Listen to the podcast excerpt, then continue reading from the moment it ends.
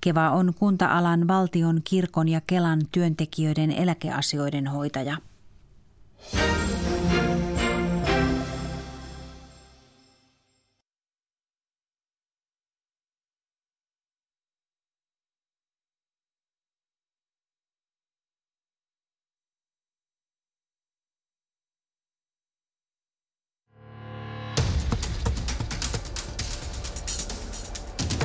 Ylepuheen urheiluiltaa.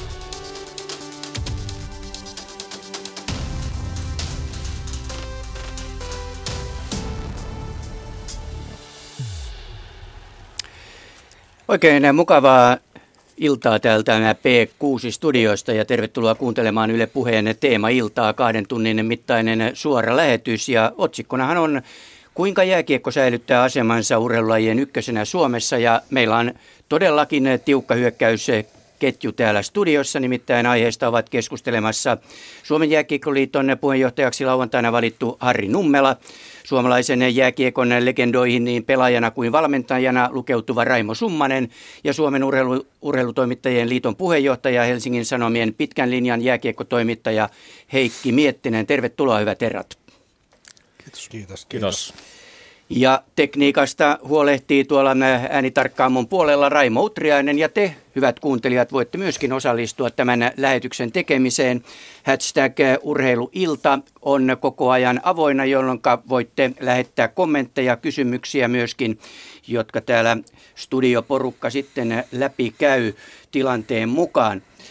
Harri Nummela, sinut valittiin lauantaina Suomen jääkiekkoliiton puheenjohtajaksi ja samana päivänä juhlistettiin myöskin Tampereella Tapparan 60-vuotista taivalta. Sinä olet Tapparan kasvatti ja samaa ikäluokkaa kuin Teppo Numminen ja Janne Ojanen. Vieläkö sydän sykkii Tapparalle vai oletko siirtynyt nykyisen asuinpaikkasi Espoon joukkueen eli Bluesin kannattajaksi?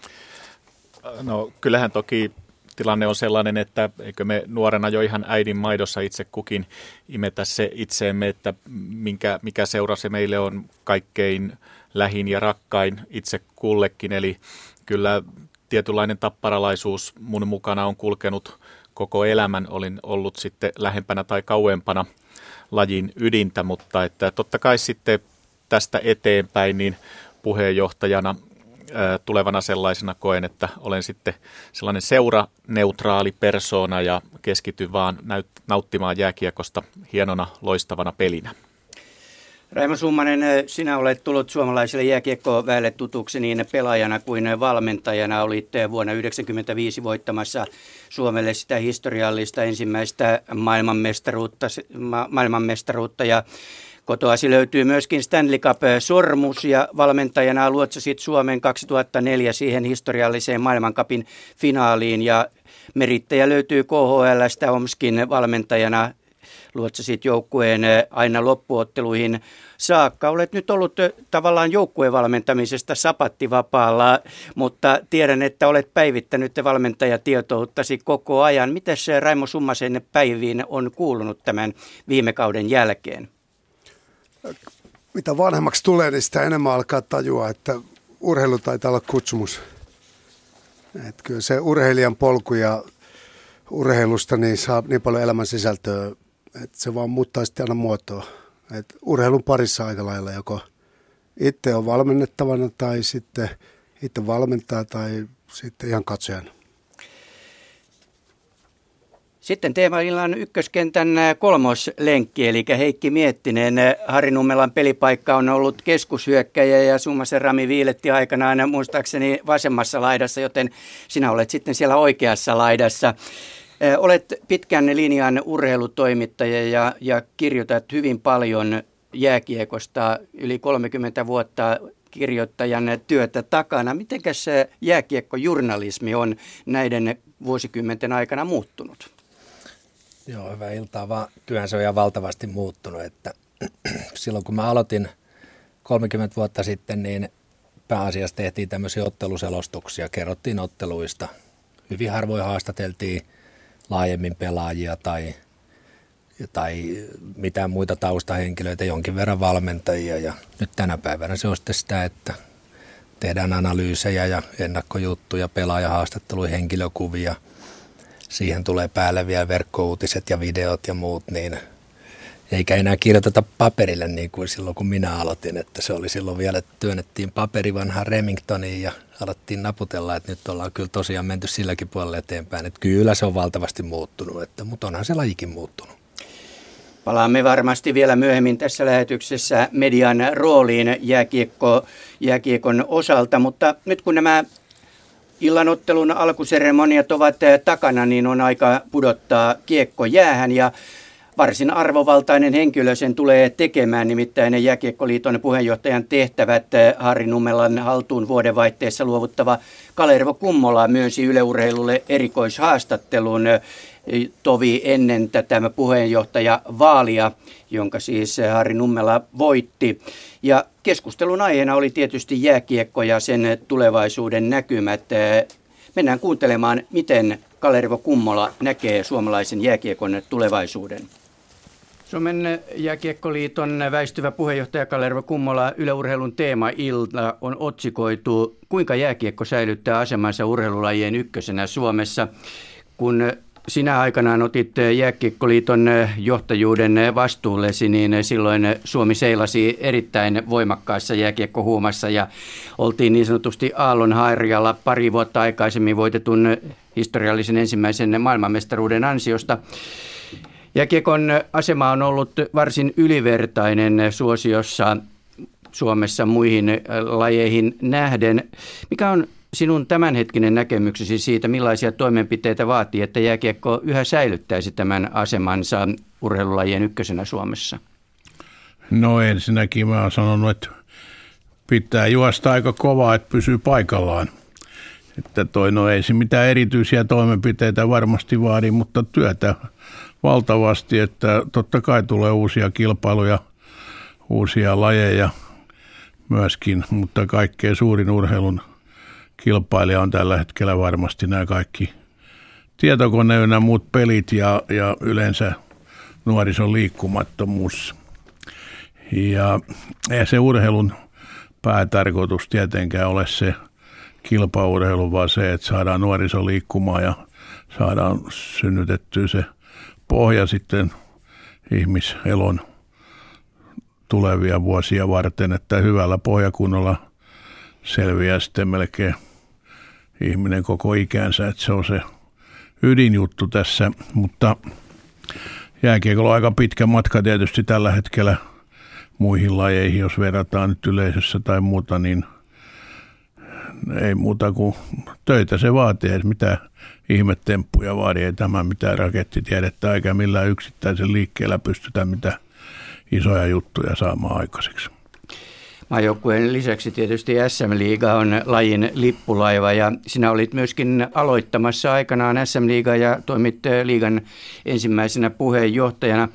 Vaikka jääkiekko noin yleisesti kiinnostaa, niin tänä päivänä vain muutama liigaseura voi taloudellisesti hyvin ja tuntuu vähän siltä, että rajat kasvulle ovat jo tulleet vastaan. Katsojamäärät ovat laskussa esimerkiksi. Mikä on sinun mielipiteesi, miten SM-liigaa pitäisi tervehdyttää? Niin, korjataan nyt alkuun se, että mä olin ensimmäinen toimitusjohtaja. Niin. Siinä vierähtikin 12 vuotta. Toi noin, ei siihenkään ole mitään yhtä konstia. Täytyy aina muistaa, että kuitenkin aina, aina on ollut tilanne se, että jotkut seurat ovat, ovat voineet huonosti kauden tai kaksi kolmekin kerrallaan ja sitten sieltä on noustu taas ojan pohjalta.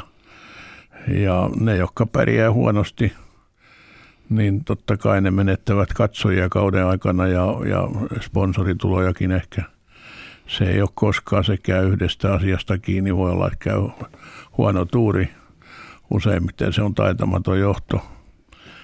Mutta se on ollut pikkasen aatoliikettä, en mä nyt lähtisi liian pitkälle meneviä johtopäätöksiä vetämään jonkun yksittäisen seuran huonovointisuudesta.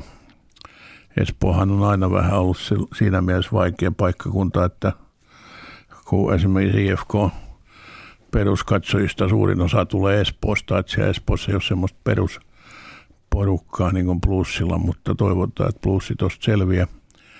Mutta totta kai aika kauan on kauan on menty näillä ja mä uskon, että tämä 16 joukkueen liiga, joka ensi vuonna tulee olemaan, niin ei ole mikään lopullinen muoto, vaan, vaan varmasti nyt tähyllään ulkomaille. Ja, ja Sampion Sokiliiga on tietysti yksi kokeilu.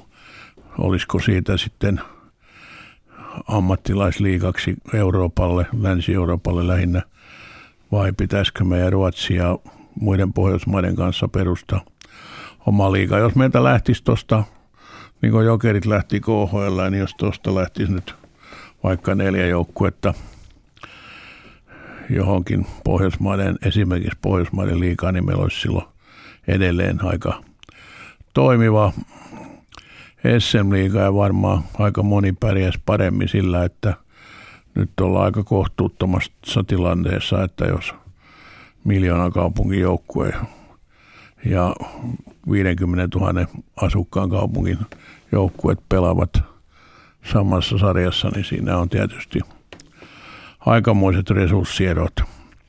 Täytyy nostaa hattua jollekin Raumalle ja Hämeenlinnaan, jotka ovat pärjänneet tuossa vauhdissa pudotuspelivaiheessa aina siellä alkupään peleissä on varsin niukasti yleisöä. Pitäisikö tälle asialle mielestäsi tehdä jotenkin sarjajärjestelmän kautta jotakin, että se kiinnostavuus säilyisi myöskin niissä alkupään peleissä, joilla ei vielä ole lopullista ratkaisua vaan merkitystä? No se on hyvä kysymys toi.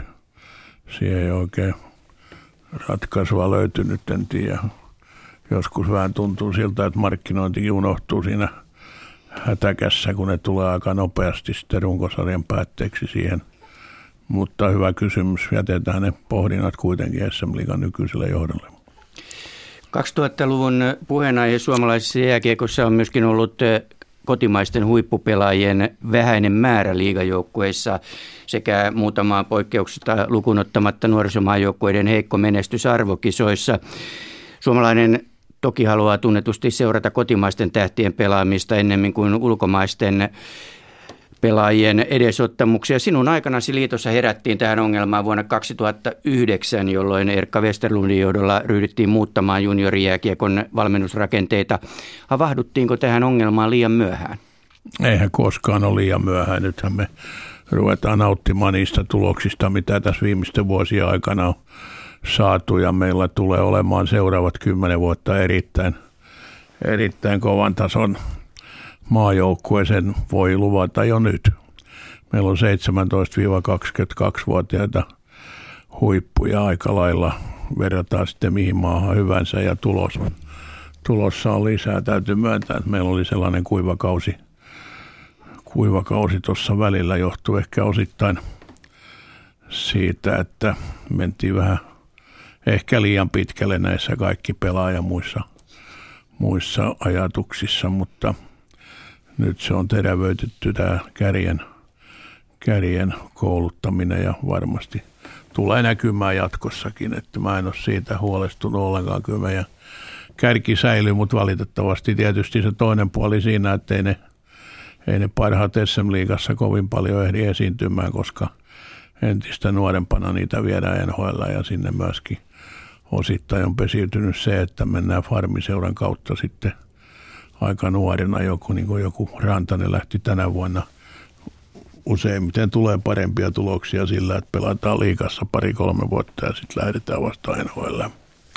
Mutta tämä on monta kertaa asia, jota agentit ed- ed- eniten ehkä vaikuttavat siihen ja kuljettavat sitten. Et siellä tarvitaan myöskin niin asennekasvatusta tuolla agenttien keskuudessa, että ymmärtäisi sen, että, että ei kannata liian nuorena irrottaa juuriltaan miestä.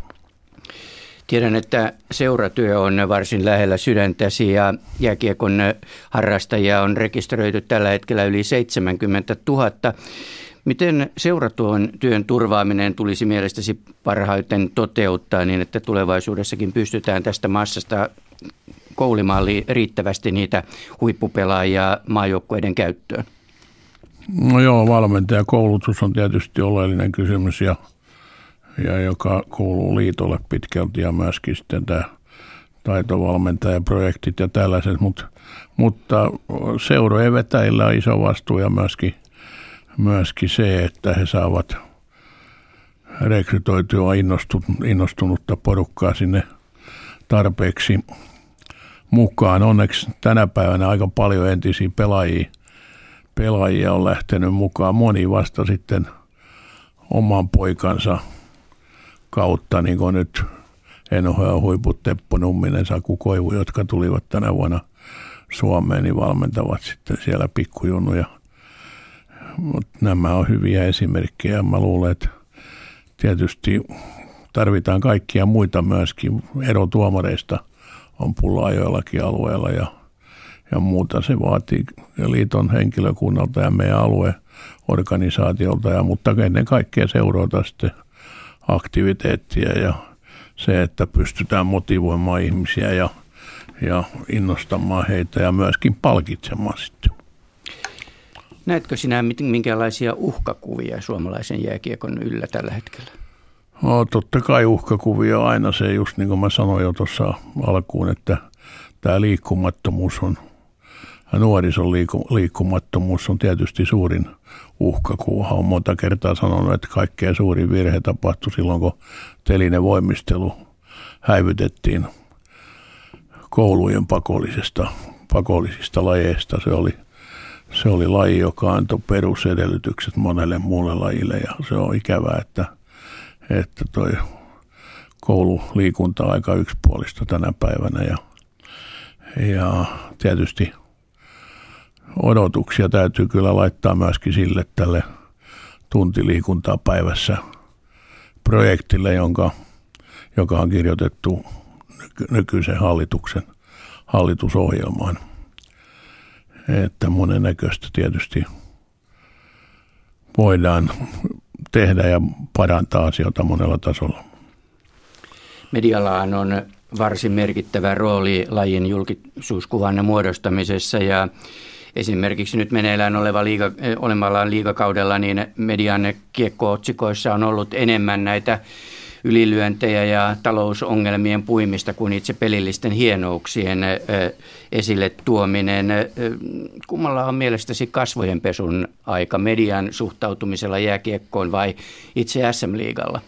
No kyllä varmaan molemmilla on, molemmilla on tota, niin, aina tarvetta katsoa peiliin, mutta kyllä aika usein tulee, tulee nykyään mieleen, että jääkiekko myy mediaa ja eikä päinvastoin, niin kuin se oli aikoinaan, että medialla menee, varsinkin, varsinkin printtimedialla on, on aika kovat ajat ja, ja sillä kyllä niitä lehtiä yritetään kyllä jääkiekon varjolla aika paljon myydä ja, ja toimittajat sitä kautta tietysti joutuvat sama, sahamaan myöskin omaa oksansa, mutta varmasti useimmiten sitten nämä laajemmat käskyt tulevat ylempää, että yksittäinen toimittaja tietysti voi aina vaikuttaa, mutta totta kai eihän tällaisia otsikoita ja, ja kuvia saataisi aikaiseksi, jos ei siellä jäällä tapahtuisi ylilyöntejä myöskin, että tuntuu siltä, että tämä marraskuun loppupuoli on aina sellaista aikaa, kun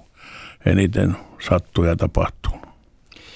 Naisten jääkiekko pääsee Suomessa esille vain yleensä olympiakisojen ja, ja MM-kisojen yhteydessä.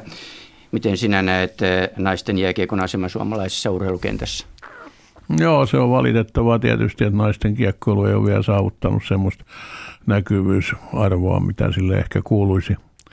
Se on aika kivaa seurattavana jo tänä päivänä esimerkiksi niin kuin jalkapallo, naisten jalkapallokin, se on todella kivaa katseltavaa. Mieluummin katsoa monta kertaa sitä kuin miesten futista ja naisten kohdalla myöskin, niin esimerkiksi nämä hyökkäysten rakentelut ja muut, niin on helpompi seurata niitä, kun vauhti ei ole ihan sama luokka kuin miehillä, mutta se on tietysti vaatii pitkän työn ja valitettavasti sielläkin on talousongelmia monella ja, ja pitäisi ehkä saada – vähän laajemmaksi myöskin se naisten kiekkoilu, että nyt esimerkiksi oli hieno, kun Helsingin IFK päätti ottaa ohjelmansa naisten kiekon, että monta kertaa oli ajatuksissa se, että saataisiin sopimus syntymään, että kaikilla liikaseuroilla ainakin olisi naisten joukkue, mutta valitettavasti tähän en pystynyt omalla ajallani, mutta se tulee sieltä pikkuhiljaa, että uskon, että jonain päivänä näinkin on. Sinä jätät nyt Jäkekkoliiton puheenjohtajuuden. Millaisen liiton sinä jätät seuraajallesi? No mä sanoisin, että vertaa nyt ihan mihin vaan, niin aika hyvän liiton, että talous on ihan, voisin sanoa, loistavassa kunnossa ja, ja laji on kuitenkin niitä ihan harvoja, jotka on maailman huipulla Suomessa ja, ja organisaatio on hyvällä mallilla, vaikka siellä vähän nyt alue, aluetasolla ollaan tekemässä remonttia. Meillä on hyvä henkilökunta toimistossa ja kentällä. Sanoisin, että on helppo jättää, koska ei oikeastaan paremmassa kunnossa olevaa liittoa pysty jättämään. Sitten meillä on Vierumäki myöskin hyvässä nousussa ja muuta, että, että tota, niin, ei hävetä yhtään jättää. Entä sitten viestisi kenttäväelle, sille porukalle, joka tekee sen perustan ja rakentaa suomalaista jääkiekkoa siellä ruohonjuuritasolla. Mikä on viestisi heille?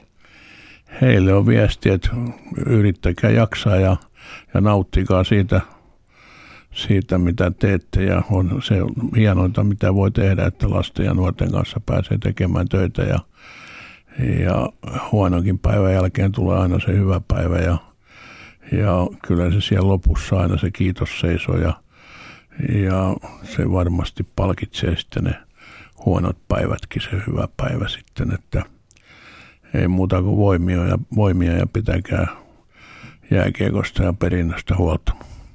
Kiitoksia Kalervo Kummola haastatuksesta. Kiitos. Siinä tuli 15 minuuttia asiaa jääkiekosta. Puheenjohtajan tehtävät jättävä Kalervo Kummola viestitti niin jääkiekkoväelle kuin meille tänne studioonkin ajatuksiaan. Ja te hyvät kuuntelijat voitte myöskin ottaa kantaa näihin Kalervo Kummolan ajatuksiin hashtag urheiluillan kautta. Herrat ovat eh, kovin vakavan näköisiä. Lähdetään purkamaan näitä asioita. Eh, Jääkiekkoliiton eh, strategiassa, joka laadittiin vuosiksi 2014-2018, niin siellä oli yhtenä painopisteenä yhteiskunnallinen arvostus, jonka päämääränä on se, että jääkiekko vuosittain olisi suosituin ja arvostetuin urheilulaji Suomessa. Ja Kalervo Kummola nosti ehkä hieman yllättäen vastauksessaan esiin jääkiekon aseman eh, suomalaisessa urheilukentässä huolena sen, että nuorison liikkumattomuus yleisellä tasolla on niin kuin se suurin, eh, sanotaanko nyt, este tähän asiaan. Miten, miten te, kun te kuuntelitte Kalervo Kummelan ajatuksia, niin, niin tuliko teille vastaavallinen tunne? No kyllä siinä Kale tietysti oli aivan asian ytimessä, että jos nyt tällä hetkellä katson suomalaisen jääkiekon menestyksekästä hienoa tilaa ja sitten mietin, että onko näinkö itse jossakin huolenaiheita, niin kyllähän se iso haaste meille tulee olemaan se, että saamme pidettyä nuoria vähintäänkin saman määrän tämän lajin parissa sitten tulevina vuosina ja mieluummin tietysti kasvattamaan sitten tätä harrastajamäärää siitä eteenpäin. Maailma on kovin paljon muuttunut siitä, kun itse olin nuori. Silloin kai lähinnä ne vapaa-ajan vieton vaihtoehdot oli sellaiset, että joko mentiin siihen pihoille ja juostiin ja pelattiin ja höntsättiin koko ajan jotakin ja, tai sitten oltiin jonkin sortin ohjatussa urheilutoiminnassa mukana. Jos mä katson nyt mun omia lapsia tällä hetkellä 16-14-vuotiaita, niin se vapaa-ajan viettomahdollisuuksien kirjohan on aivan erilainen ja, ja, ja tosiaan se koneen tai erilaisen mobiililaitteen ääressä istuminen, niin se on, se on aika semmoinen yleinen ja houkutteleva vaihtoehto ja sillä on tietysti omat vaikutuksensa sitten suomalaisten lasten fyysiseen kuntoon pitkällä aikavälillä. Heikki. Niin, tämä liikkumattomuus on sillä tavalla mielenkiintoinen, että en mä näkisi sitä ollenkaan niin kuin jääkiekon suurena huolena se on ihan samalla tavalla kaikkien urheilulajien suuri huoli. Että kun nuoret liikkuu vähemmän ja, ja koulussa on melko vähän liikuntatunteja ja, ja pelataan erilaisia muita tietokonepelejä tai, tai harrastetaan muuta, niin samassa suhteessa harrastajat katoo muista lajeista.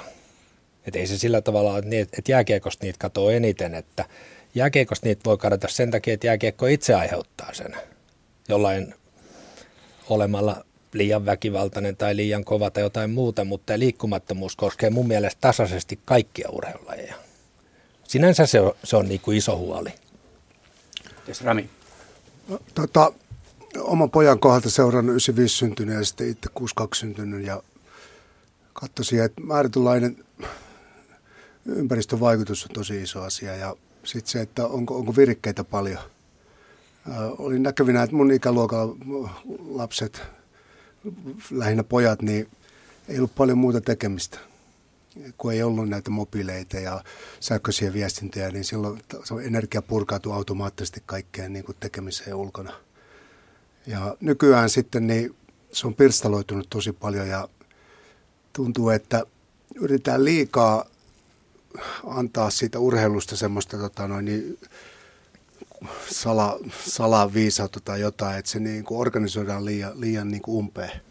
Koska tiedetään se, että urheiluun pitää jäädä se määrätynlainen aukko. Se pitää olla kurja ja sitten sitä määrätynlainen aukko siihen, että voi itse toteuttaa. Ja tuntuu, että nämä nykynuoret, millenniumin nuoret, ne on elämyksen hakemuksia. Ne hakee elämyksiä älyttömästi. Ja, ja ne elämykset, niin pelkästään urheilun kautta, niin tuntuu, että se ei riitä enää. Mun ikäluokalle niin se riitti. Aika jännä, jännä vastakkainasettelu syntyy kuitenkin siitä, että kaudella 2014-2015 niin jääkiekon harrastajien määrä kasvoi yli kahdella tuhannella. Nimittäin eh, kisapasseja tai pelipasseiksi niitä nimitetään, niin hankittiin 73 900, kun vuotta aikaisemmin 71 832. Ja kuitenkin puheenjohtaja, väistyvä puheenjohtaja on sitä mieltä, että, että tota, laji olisi jollakin lailla laantumassa. Mitäs Rami? Varmasti se pitää muistaa historia, että mistä me on lähdetty liikkeelle ja se hyppy siinä 90-luvun puolessa välissä ja se, se niin kuin sehän sehän on ihan luonnotonta. Että se määrätynlainen niin kuin älytön kasvu, niin siinä oli kaikki tähdet kohdallaan. Nyt nämä kasvut tai sitten vaikka vähän aikaa laskee tota harrastajamäärät, niin mä en näe sitä niin kuin pitkässä juoksussa yhtään ihmeellisenä asiana. Enemmänkin mä näkisin sen, että se laatu, laatu pitää olla siellä, että se moninaisuus. Ja nyt mun mielestä jääkiekko ja kaikki urheilulajit niin on lähtenyt siihen juttuun liikkeelle, että se pitää olla moninaista – pitää pystyä tarjoamaan niin kuin kaikille kaikkea vähän ja mä luulen, että tämä on se urheilun suunta. Tosiaan niin kuin ihan tilastodatan valossa niin tilanne vielä näyttääkin ihan okolta ja hyvältä, niin kuin tuossa äsken sanoit. Meillä on kuitenkin ymmärrykseni mukaan jo jonkinlaisia alueellisia eroja tässä, että jossakin päin Suomea, muistaakseni myös täällä pääkaupunkiseudulla ja Uudellamaalla, niin ollaan nähty jo pientä pelaajamäärien laskua. Ja tämä on varmasti semmoinen asia, missä on parempi olla ennemminkin liian aikaisin kuin liian myöhään sitten huolissaan ja miettimässä, että mitä asialle voi tehdä, että asiassa kuin toisessa niin elämässä yleensä ei ole sellaista vaihtoehtoa, että pysyisit paikallaan, vaan sä olet menossa niin kuin joko ylös tai alaspäin ja sitten jos se trendi ja suunta lähtee kääntymään pelaajamäärissä alaspäin, niin se voi olla sitten työ ja tuskan takana, että se saadaan sitten taas kääntymään ylöspäin. Te kuuntelette suoraa lähetystä täältä Yle puheesta ja me aiheena siis jääkiekko ja keskustelemassa ovat äh, Jääkiekkoliiton tuore puheenjohtaja Harri Nummela ja äh, Heikki Miettinen, Helsingin Sanomien pitkäaikainen urheilutoimittaja ja Raimo Summanen, jääkiekko-legenda, joten annetaan Raimolle seuraava puheenvuoro.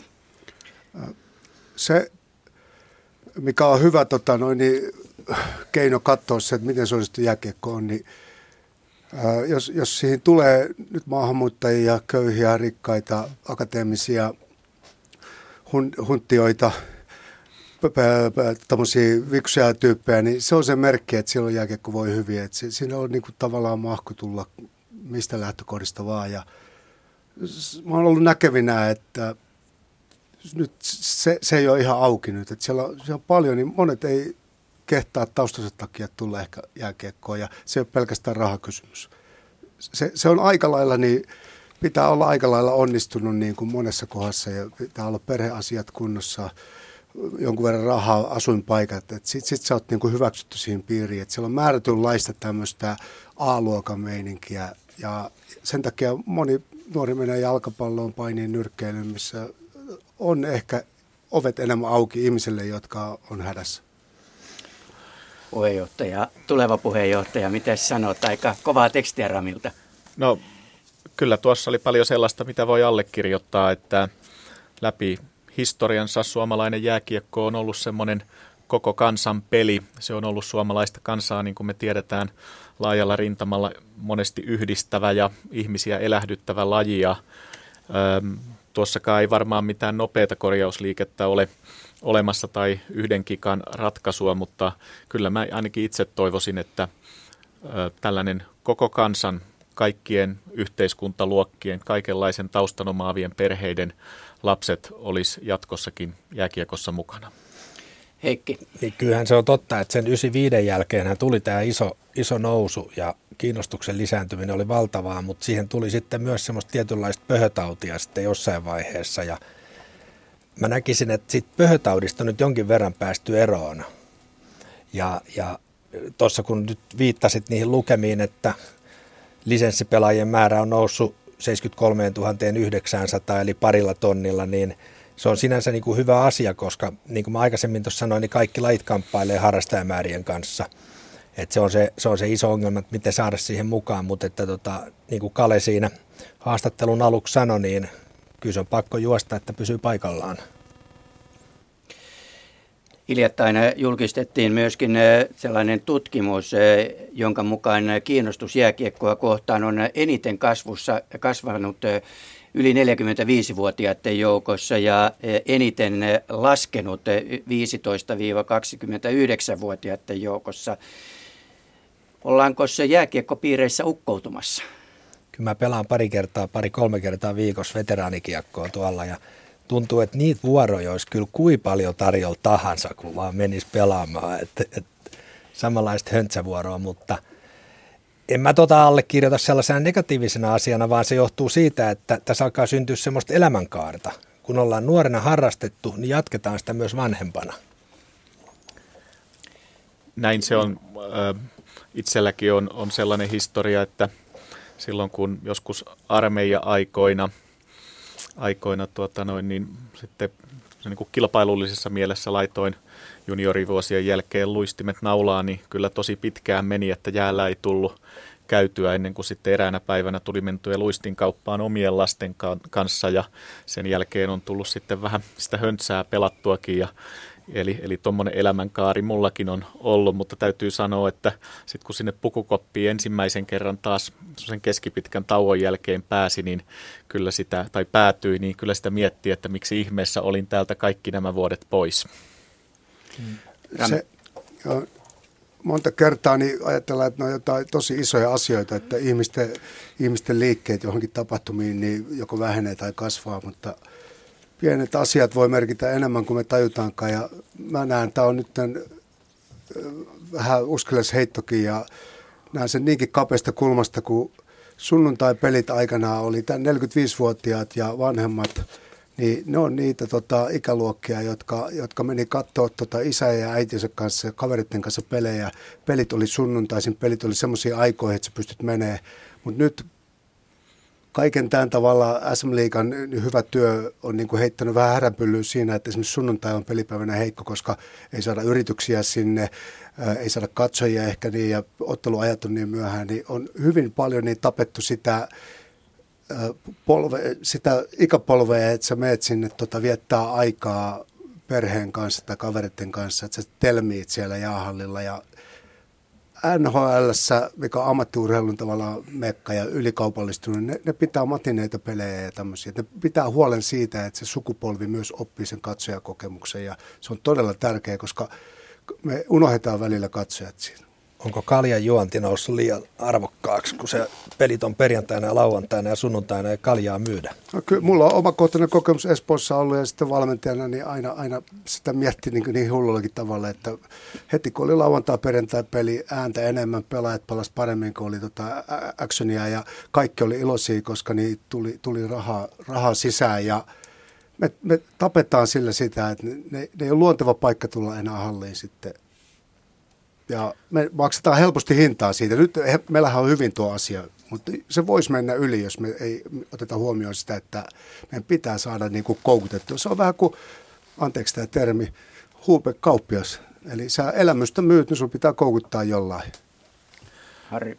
Mä luulen, että tämä, tässäkin asiassa jääkiekko ei ole yksin, eli että ainakin, ainakin kuvittelen niin tai tunnistan omasta lähipi, lähipiiristä ja perhepiiristä sellaista il, ilmiötä, että vaikka nämä nykyajan nuoret tai nuorempi väki liikkuisi itse kovinkin paljon ja aktiivisesti harrastaisi, niin, niin, niin se kiinnostus sitten lähteä urheilutapahtumiin katsomaan eikä liikkumaan itse, niin on varmaan lajissa kuin lajissa niin pari piirua kyllä vähentynyt.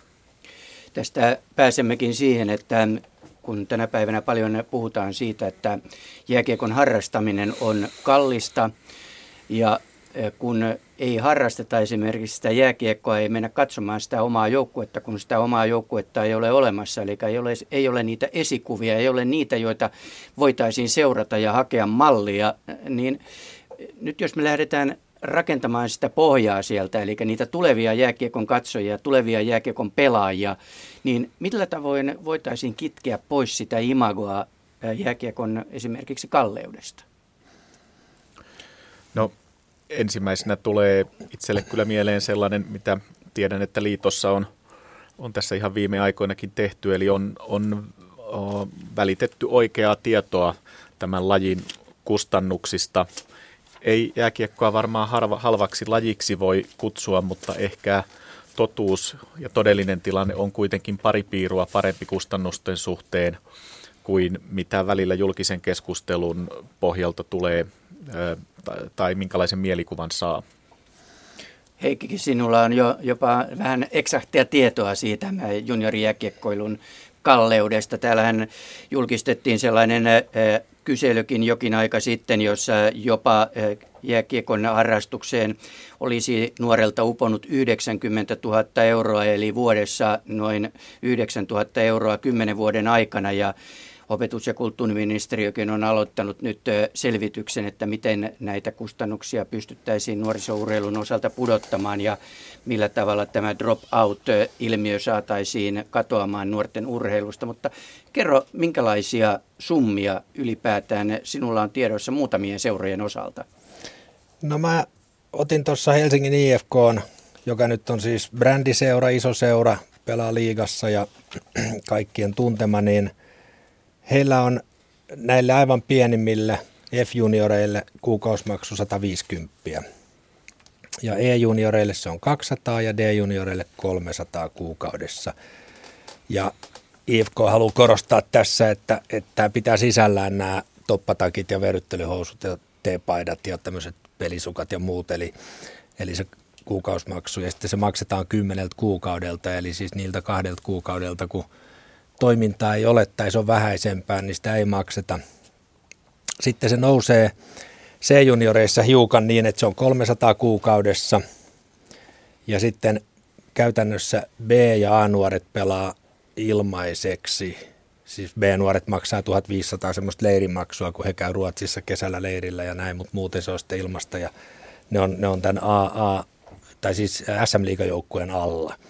No tämä on nyt tietysti tämmöisen suuren seuran hinta, ja jos me ajatellaan nyt tätä 300 euroa kuukaudessa, niin, niin kuten Harri sanoi, niin eihän jääkiekkoa nyt voi halvaksi sanoa, siis erityisen halvaksi, mutta ei myöskään ehkä erityisen kalliiksi, tai ainakaan huippukalliiksi. No sitten on tämmöinen kasvattajaseura kuin Itä-Helsingin kiekko, IHK, toiminut yli 40 vuotta, kohta 50 vuotta Helsingissä, ja sieltä menee läpi vuosittain valtava määrä junioreita, niin heillä on tehty tämmöinen linjapäätös, että 2002 syntyneet, eli tuommoiset 13-vuotiaat nuoret, niin maksavat 80 kuukaudessa.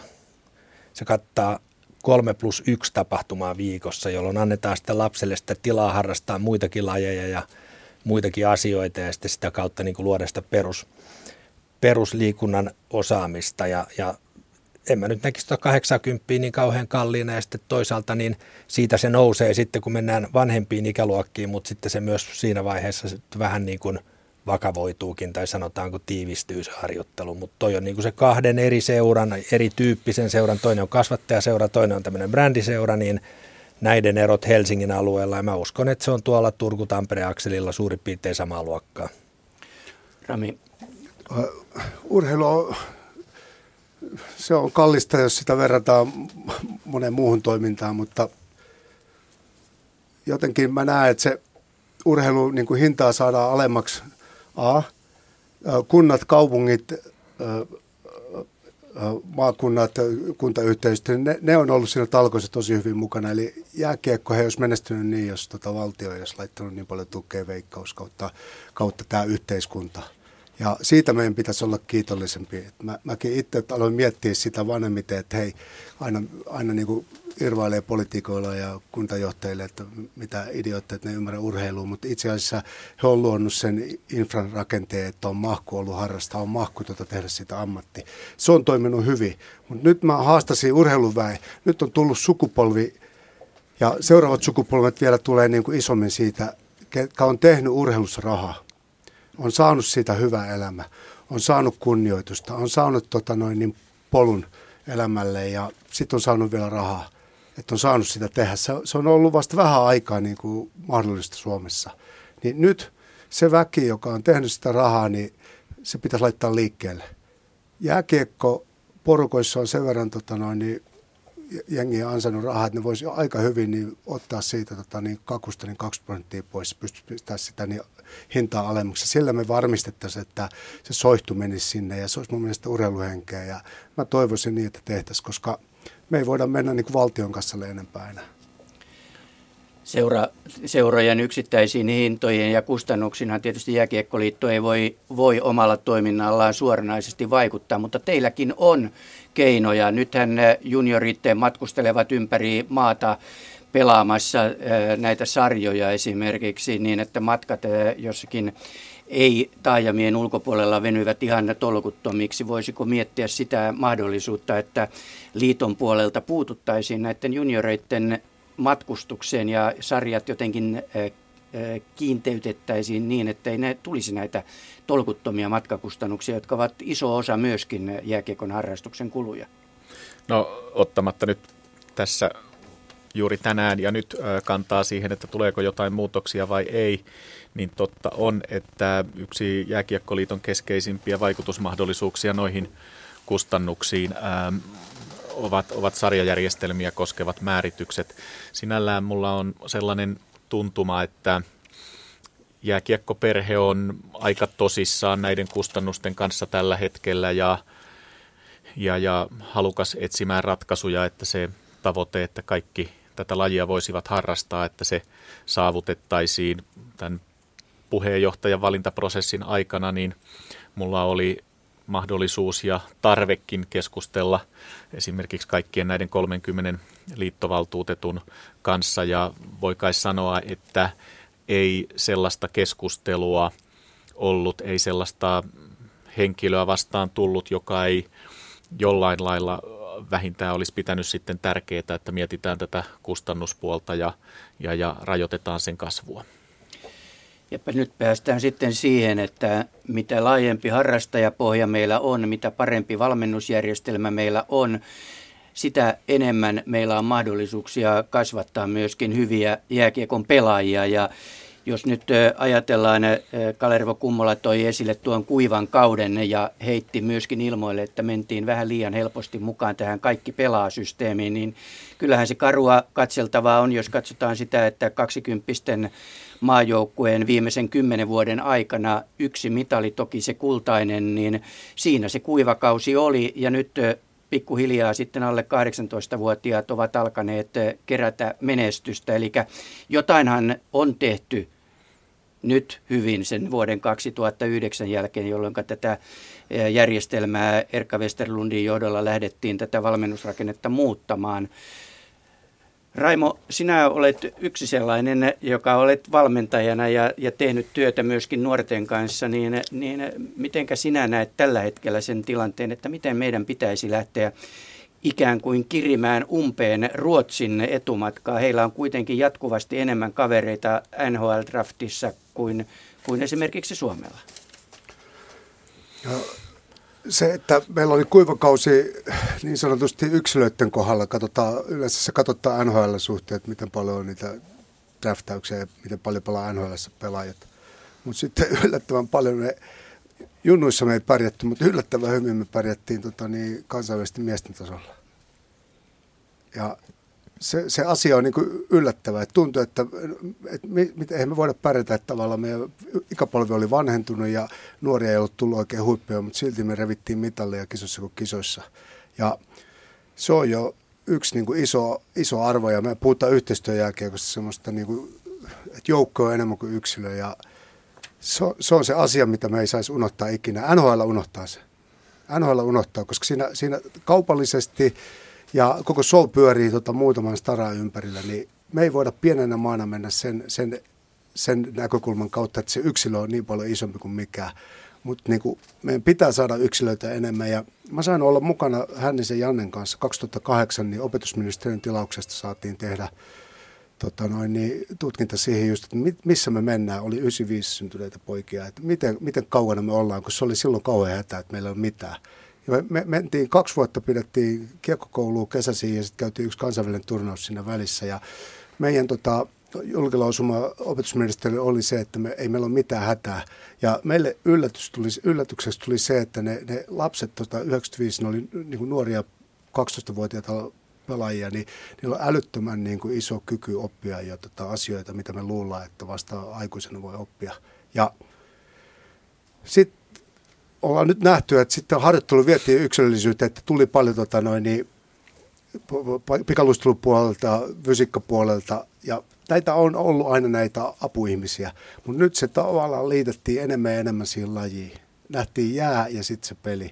Ja tämä yhdistäminen on se meidän kilpailuvaltti. Maailmalla on paljon parempia fysiikkavalmentajia, maailmalla on paljon parempia taitovalmentajia varmaan, mutta isoissa maissa – mä näen, että ne on ihan tota B-luokan tasoa siinä, kun yhdistetään se tietotaito sit siihen. Koska, koska yksittäisiä osaajia on, mutta mä näen, että Suomi on tehnyt 30-40 vuotta hyvin tota, niin hommia siinä, että me pystytään niin kuin keskinkertaisella jutulla luomaan niin kuin erinomainen tuote. Heikki. Niin, Rami tietää kyllä tarkasti. Hän on ollut viemässä joukkuetta sinne maailmankapin finaaliin, että siinä se semmoinen joukkuepeli ja muu toimi, toimi ja toisen menestykseen. Ja, mutta Suomi on sen kokoinen maa, että täällä ei ensinnäkään pysty piilottelemaan lahjakkuuksia. Jos joku on lahjakas, niin se kyllä löydetään. Ja valmentamista ja valmentamisen määrää ja sitä tasoa ei voi koskaan niin kuin vähätellä, siis se on erittäin tärkeää, mutta sitten täytyy kyllä muistaa, että tämän kokoisesta maasta niin tulee myös tämmöisiä kausivaihteluita. Tietyt ikäluokat ei vaan ole niin, kuin niin hyviä kuin jotkut seuraavat.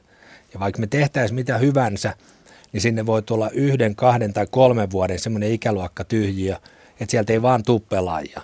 Sitten yhtäkkiä tulee taas pari ikäluokkaa, joka tuottaa niin kuin pelaajia paljon.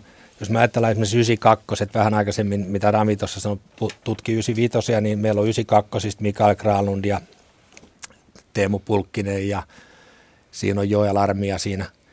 Ei nyt ihan ole vielä lyönyt läpi ja näin, niin si- siinä on tullut pelaajia. Et sen takia tässä tulee myös tätä tämmöistä kausivaihtelua. Ja se, että tosi tarkkaan pitäisi syy ja seuraus niin tota, niin kuin erottaa välillä. Että itse aina yrittää valmentajana pelaajan löytää se, että tällä tavalla näin tulee, mutta nyt mitä enemmän sitä seuraa, niin siinä on niin paljon sattumaa, että yhtäkkiä on ryppäin. Ja se, siitä pitäisi tavallaan kunnioittaa, että tämä on niin käsityöläisammatti. Tässä on niin paljon semmoista juttua, mitä kun on ihmisistä kysymys, niin niitä ei niin kuin voi viedä tavallaan niin kuin tehdasympäristöön ja painetaan jotain replikatuotetta, että tätä tulee lisää. Vaan niin kuin Heikki sanoi, niin kausivaihtelut on ja meidän pitää rohkeasti uskaltaa olla niiden kausivaihtelujen niin mukana ja me ei tarvitse yhtään hävetä sitä meidän omaa tekemistä. Otetaan tässä vaiheessa mukaan keskusteluun puhelimitseemme Oulusta Tuomo Räty, joka toimii Urheiluakatemian valmentajana siellä ja on todellakin Oulun kärppien juniorityöstä ollut perillä monta kymmentä vuotta. Tuomo Räty, sinä olet kuunnellut tätä keskustelua, mitä täältä studiosta käsin on juniorivalmennuksen osalta käyty. Minkälaisia ajatuksia sinulle heräsi, kun kuuntelit tätä keskustelua ja myöskin niitä Kalervo Kummolan kommentteja, jotka liittyvät tähän juniorikoulutukseen? Joo, iltaa vaan kaikille. Tässä mun mielestä on ollut erittäin hyvää keskustelua ja mm ja tota, jos nyt vaikka tuohon Summosen Ramin kommenttiin, että yhdistää, yhdistää näitä asioita. Et mun mielestä niin kuin meidän pitää osata yhdistää, että tämä on jääkiekko on taitopeli ja tietyllä tavalla, että jos me otetaan jotakin apuhenkilöitä tai oheishenkilöitä, niin se pitää tietyllä tavalla näkyä se, että se kaikki palvelee loppuviimein siinä, että me osataan pelata hyvin jääkiekkoa ja musta, musta niin kuin tässä mielessä meidän pitää olla siinä niin kuin ytimessä ja tuota, niin mun mielestä me ollaan tässä oltukin ja jos, jos sitä Kalen kommenttia siitä tietystä kuivasta kauesta, niin mä näen, että sillä tavalla silloin jossakin vaiheessa oli liitollakin ajatus, että halutaan, että harrastajamäärät kasvaa ja ne saatiinkin siinä 95 jälkeen kasvamaan. Ja sitten tuli varmaan haasteita sen nuorisomi-ajatuksen kanssa, että kun ajatus oli, että, että kaikille oman tasosta toimintaa, niin se meni hetkeksi siihen, että kaikille samanlaista toimintaa. Ja kyllä tavalla nyt ollaan sitten osattu paremmin terävöittää sitä, että, että kun on monennäköisiä tavoitteita ja ja tapoja, että joku haluaa reippaampaa kilpaurheilua, joku haluaa harrastaa vähän kevyemmin, niin, niin osataan tehdä sitä lastenurheilunkin tasolla, että on niin, kuin niin sanotusti isoja harrastajaryhmiä, osataan käyttää jäätä paremmin, mutta sitten siellä on pelijoukkueita ja siellä on eritasoisia pelijoukkueita. Sitä kautta pystytään palvelemaan paremmin kaikkia, kaikkia harrastajia ja, ja tavalla sitten niin pystytään myös valitsemaan sellaisia tuotteita, että voi olla kevyttä harrastekiekkoa, joka maksaa vaikka 300 euroa kausi tai sitten on kilpakiekko, joka maksaa 300 euroa kuussa, että musta tässä on niin kuin menty oikeaan suuntaan ja tällä hetkellä niin kuin mun mielestä tilanne näyttää ihan hyvältä.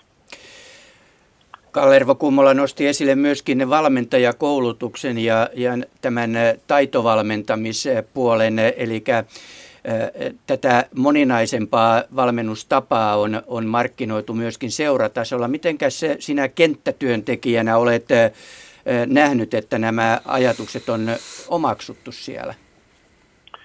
Sanotaan, että aikanaan olen tutustunut niin Kanadan jääkiekkomalliin, tsekkien tapaa kehittää junioreita ja Venäjällä käynyt. Ja kyllä siinä, kun peilaili niitä, niitä toimia, että miten esimerkiksi niin kuin Tsekki ja Venäjä, minkälainen määrä niillä on ammattivalmentajia on seuran sisällä, niin voi sanoa, että erittäin kova haaste edessä. On suomalainen valmennus, joka kuitenkin lapsikiekkotasolla toimii aika lailla niin kuin harraste oto vanhempi valmentaja tyyppisesti. Ja siinä mielessä tämä taitovalmentajaprojekti on yksi, joka tuo sitä ammattivalmennusta enemmän myöskin sinne lapsikiekkomaailmaan ja sillä tavalla tämmöinen urheiluakatemian maailma on toinen, että, että siellä rupeaa sitten olemaan yläkoulua ja alakoulua ja sitä kautta sitä ammattivalmentajaa myöskin kouluaikana heidän, heidän piirissä. Tätä kautta tämä on ehkä tämmöinen niin suomalainen malli, malli tuota, niin tehdä sitä, että missä on herkkyyskauet ja missä pitäisi olla sitten hyviä valmentajia ja oikeita ärsykkeitä, niin mä luulen, että tässäkin mennään, mennään taas parempaan suuntaan. Tämä on semmoinen tapa, että me pitää ne tietyt resurssit, mitä olla, niin, niin saadaan kuitenkin sitten usein seuran ja monen pelaajan käyttöön. Että tuossa niin kuin Ruotsinkin kiekko oli jossakin vaiheessa puheessa, niin muistan kun olin tässä kärppien valmennuspäällikön roolissa ja, ja Luulajasta tuli sitten nykyinen Frölunda Indiansin päävalmentaja Roger Rönnberg tänne ja kysyi, että mitä te olette tehnyt, että teillä tulee pitkästä jokista ja se ei ole saanut kymmenen vuoteen yhtään pelaajaa niin kuin edustukseen omista ja muusta ja sen jälkeen Ruotsissa nousi aika hyvin hyvin näitä pelaajia Selefteosta ja muusta, ja sitten jälkeenpäin että no mitä he niin kuin teki, että mikä oli tämä muutos, niin se oli hyvin yksinkertainen. He lisäsi harjoittelun määriä ja rupesi kilpailemaan ja urheilemaan enemmän, että heilläkin oli tämmöinen ehkä jettekiva meininki jossakin vaiheessa, ja sillä tavalla se ajatus, että, että voi olla kivaa ja saa olla kivaa, mutta sillä tavalla, että on ne tavoitteet ja toiminta samansuuntaisesti. Että jos unelmat on vaikkapa tulla hyväksi pelaajaksi, niin kyllä siinä sitten pitää olla, olla reippaasti harjoittelua ja, ja sen suuntaista toimintaa. Ja sekin pitää niin kuin hyväksyä, että jossakin vaiheessa ehkä se kilpa, kilpailu, joka on kuitenkin tämä urheilun ydin, että se kilpailu on leikki ja sitä voittamista ja kilpailua on hyvä opetella ihan pienestä pitää oikealla tavalla, niin ei sitä kannata siirtää, vaikka että opetellaan sitä vaikka 16-vuotiaana, vaan opetellaan oikealla tavalla – kilpailua leikkimistä jo kymmenvuotiaana, niin sitten sitä osataan voittaa ja kilpailla myöskin myöhemmin ja koko ajan, että se on niin osa tätä juttua. Piipahdetaan välillä täällä studioissa, Tuomo jää kuuntelemaan sinne ja kuuntelijoille vielä tiedoksi, että te voitte osallistua tähän iltaan lähettämällä kysymyksiä hashtag urheiluiltaan, niin pyrimme tässä niihin kysymyksiin vastaamaan sopivin välein. Mutta mitä se Tuomon ajatukset herättivät teissä, Raimo? Tosi hyviä isoja ajatuksia siellä ja näkee, että Tuomo on ollut kauan siinä tota noin, niin, hommassa, niin se on nähnyt sen niin kuin aaltoliikkeen ja se on nähnyt yhden iso asia, mikä urheilumaailmassa tapahtuu. En tiedä, onko pankkimaailmassa sama. Eli varastaminen on tärkeää. Eli urheilussa on ihan älyttömässä niin kuin, tota, niin, niin kuin isossa arvossa se, että sä näet hyvän käytännön, niin sä varastat se hyvässä mielessä. Eli sun täytyy tajuta heti, jos sä näet niin kuin hyvän tavan toimia – niin oho, otat se itselleen ja lähdet tekemään se. Mutta ongelma tulee monta kertaa siinä, että jos sä et ole ollut pitkään matkaa, niin sä et tiedä, mihin sä sen niin sitten liität, vaan se on yksittäinen asia siellä. Mutta iso, kolme isoa asiaa, mitä tuosta niin rädyn jutusta tuli esiin, niin Ruotsihan teki sen niin, että ne apinoi Suomeen. Ja sitten teki kaikki mitattavaksi. Hapeotto, voima, teki urheilijaksi itsensä. Urheilijaksi tekeminen on helppoa. Tavallaan annat ohjelmia juntataan menee. Sä pystyt ottaa massia 50, 20, 30 ihmistä. Se on, se, se on, se on niin massan tota, selluloosen tekemistä. Mutta sitten kun mennään siihen, että aletaan puhua taidosta ja henkisestä ominaista kilpailusta, se vaatii käsilöistaitoa. Ja se tulee vaikeaksi, koska kaikki tietää, että taito, kilpailu, henkinen puoli ratkaisee. Mutta sä et voi vetää isoja ryhmiä. Se on pitkä prosessi ja sä et valmentajana, sä et jaksa toimia, sä et jaksa katsoa jokaista tota, niin urheilijaa niin, kuin, niin läheltä ja olla siinä matkalla mukana ja opettaa niitä tota, niin määrättyjä tai laajalaisuuksia sinne. Ja sä voit sen tehdä vaan hyvin pienryhmissä. Ja useimmiten siinä käy niin, että sä pystyt tekemään 5-6 pelaajaa, niiden kanssa toimii. Mutta sitten kun on joukkoja hoidettavana, niin valmentajat kentällä, niille tulee ähky. Ja iso ongelma on se, että on vanha pelaaja – niitä on hyvä saada, niillä on omanlainen historiaperintö ja ne tietää urheilusta. Mutta sitten jos sulle on pedagogisia taitoja, niin sä voit tehdä niin pahoja virheitä siellä. Ja toisaalta sitten ne ihmiset, jotka ei ole pelannut, jotka ei ole ollut siellä. Mutta nyt sotavertauksen, mistä mä en tykkää, mutta se, että hei, jos sä oot ollut sodassa – niin sillä on ihan iso arvo siitä, että sä kerrot toiselle, mitä siellä oikeasti on. Niin tämän yhdistäminen, mutta se vaatii rahaa, että sä saat tota, noin, ihmisiä sille, jolla on se pedagoginen puoli ja sitten se kokemus oikeasti, mihin me valmistetaan niihin. Koska se on kilpailua. Ja sitten kun taitoon mennään niin kuin ihan huipputasolle, niin se sitä vasta kilpailua on, koska niin, no, niin kuin sekunnin sadasosassa täytyy tehdä asiat tota noin, niin puhtaasti. Ja sen yhdistäminen, niin mä, mä en näe, että joukkojen urheilussa me ollaan hyvin kaukana. Yksilöurheilussa me päästään helpommin siihen. Me tarvitaan näitä molempia, mutta niin, mä luulen, että Suomi on nyt aika hyvin, niin kuin, me ollaan aika hyvin kartalla siitä. Me puhutaan niistä paljon, me tiedetään, mutta kaikilla kunnioituksella Venäjä, Ruotsi, Sveitsi, Kanada, Hännisen Janne niin teki muutama alkuverttelujuttu 6-7 vuotta sitten. Nyt viime vuonna käytiin siellä, niin Janne räppäsi mua kädestä, että kato, nyt suuri osa joukkoista tekee niitä samoja liikkeitä, ne on varastanut jotakin yksittäisiä liikkeitä. Se on ihan ok, mutta jos sä niitä yksittäisiä liikkeitä laitat tota, niin se kokonaisuuteen, niin sä oot aina silloin kakkosena. Ja mä luulen, että Suomella pieni maa, me ei tarvitse tehdä niin iso tota, noin, niin keskusjärjestöjä, vaan me ollaan niin, tuolla ruohonjuuritasolla, niin se käytäntö opettaa kaikista eniten. Eli se urheilun tietämys on tuota lattiatasolla. Ei missään seminaareissa, vaan lattian tasolla. Ja sitä pitäisi kunnioittaa ja sitä pitäisi koko ajan vaalia. Se on dynaamista toimintaa. Ikinä se ei ole staattista. Harri. Rami tuossa heitti, että liittyykö sana varastaminen pankkimaailmaan. Sitä en halua allekirjoittaa, mutta siinä osuit kyllä noin yleensä ottaen naulan kantaa, että kyllähän osa-alueella kuin osa-alueella, niin semmoinen aika suurelta osin kaikki keksimisen arvoinen on maailmassa keksitty ja aika pitkälle pääsee eteenpäin, kun kulkee maailmalla tai missä kulkeekaan, niin silmät auki ja poimii ne parhaat ideat. Ja Jääkiekkoliitto tietysti sekä keskustasolla että sitten aluetasolla niin pyrkii parhaan kykynsä mukaan välittämään tietoa näistä hyvistä seurakohtaisista käytännöistä ja sitä kautta tukemaan seurojen toimintaa ja tuota noin, niin levittämään sitten jääkiekko-osaamista. Tosiaan tuossa Tuomon puheenvuorossa oli montakin asiaa, mistä voisi ottaa kiinni, mutta siellä loppupuolella puhuit tuosta kilpailullisuudesta ja, ja, ja kyllä mun mielestä niin kuin niille, jotka haluavat suhtautua tähän lajiin kilpailullisella tavalla, niin ilman muuta pitää jo nuorempanakin siihen oikealla tavalla säännösteltynä tarjota mahdollisuus. Mä itse sanonut jossain kohtaa, että mä koen, että on sieltä juni, siellä juniorivuosien aikana saanut jääkiekosta muutamia oikein hyviä oppeja myöhempää elämää varten ja, ja, ja ne on ollut niin kuin arvokas apu mulle vaikkapa työelämässä ja kyllä ihan kärkipäässä sillä listalla on, että jääkiekon kautta on mahdollisuus oppia, että mitä se on, kun asetetaan tavoitteita ja sitten tehdään töitä niiden eteen. Ja vielä kun se tavoitteiden asettaminen ja työn tekeminen niiden saavuttamisen eteen tapahtuu joukkueena, niin silloin, silloin oppii hienoja asioita, syntyy, kehittyy tavoitteellisia nuoria, syntyy, kehittyy nuoria, joita voi kutsua tämmöisiksi elämänikäisiksi joukkuepelaajiksi. Heikki on jo pitempään odottanut vuoroaan. No ei, kyllä tässä jokainen ehtii vuorollaan, kyllä tässä aika riittää.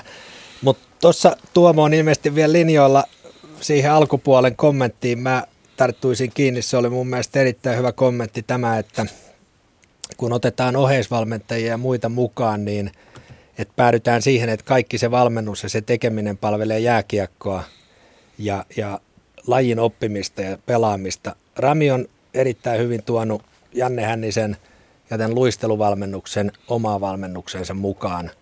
Ja, ja te olette saanut jopa niin kuin tavallaan aikuisiassa olevia pelaajia luistelemaan paremmin eli oppimaan lisää. Ja se on valtavan hyvä. Se vie niin kuin sitä pelaamista eteenpäin. Tämä on minusta se tärkeä pointti, että, että kuitenkin niin vaikka ne olisi minkälaisia urheilijoita ja miten vahvoja tai miten nopeita, niin se tärkein asia on osata pelata jääkiekkoa. Suomi on ollut tähän asti, tai nyt tähän asti, mutta sanotaan niin kuin muutamina vuosina maailman paras maa tuottamaan kolmos-nelosketjun hyökkääjiä. Ja nyt näyttää siltä, että Suomi vihdoinkin tuottaa myös vähän ykkös-kakkosketjun hyökkäjiä, kun katsotaan tuonne Jesse Puljujärveä ja Patrick Lainetta ja Mikko Rantasta ja näin poispäin. Että tavallaan siinä on nyt muutos ja se, se näyttää mun mielestä aika hyvältä. Entä sitten eh, Tuomolle sinne Ouluun eh, heitto, että mitä sitten jos lasten ja vanhempien tavoitteet ovat ristiriidassa? Lapsi haluaa eh, jääkiekosta elämyksiä, mukavia hetkiä kavereiden kanssa ja vanhemmat suuntaavat taala kuvat silmissä kiiluen katseensa tuonne isoveden taakse. Eli minkälaisena sinä näet vanhempien ja lasten tavallaan tämän ajattelumaailman eron ja miten siihen tulisi sitten reagoida ihan näissä myöskin liiton tavoitteissa tässä strategiassa? No mun mielestä sekä urheilumaailmassa että koulumaailmassa on semmoinen tullut esiin, että niin paljon voimakkaammin vanhemmat penää tällä hetkellä oikeuksia.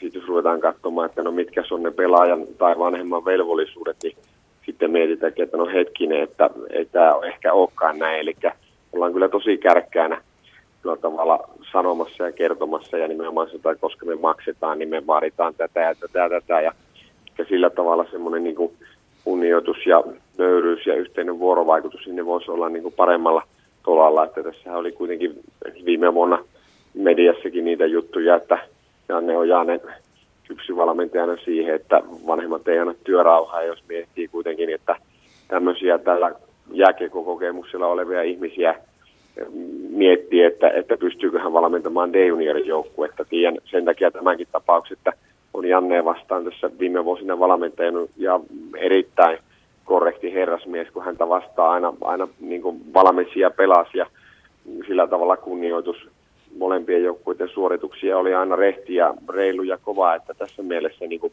varmaan se, että, että miten valmentajat jaksaa näissä niin kuin vapaaehtoistyönä tehdä sitä, että, että on, on tietyllä tavalla niin kuin koko ajan semmoisessa ristituleissa, että tota, niin, niin, se on varmasti yksi osa tätä, missä, missä voidaan niin kuin tätä respect-toimintaa parantaa ja, ja se, että on arvostus ja kunnioitus ja avoin keskusteluyhteys, niin se antaa kuitenkin jaksamaan, koska sekä pelaajat että nuorten valmentajat, niin se on niille harrastus.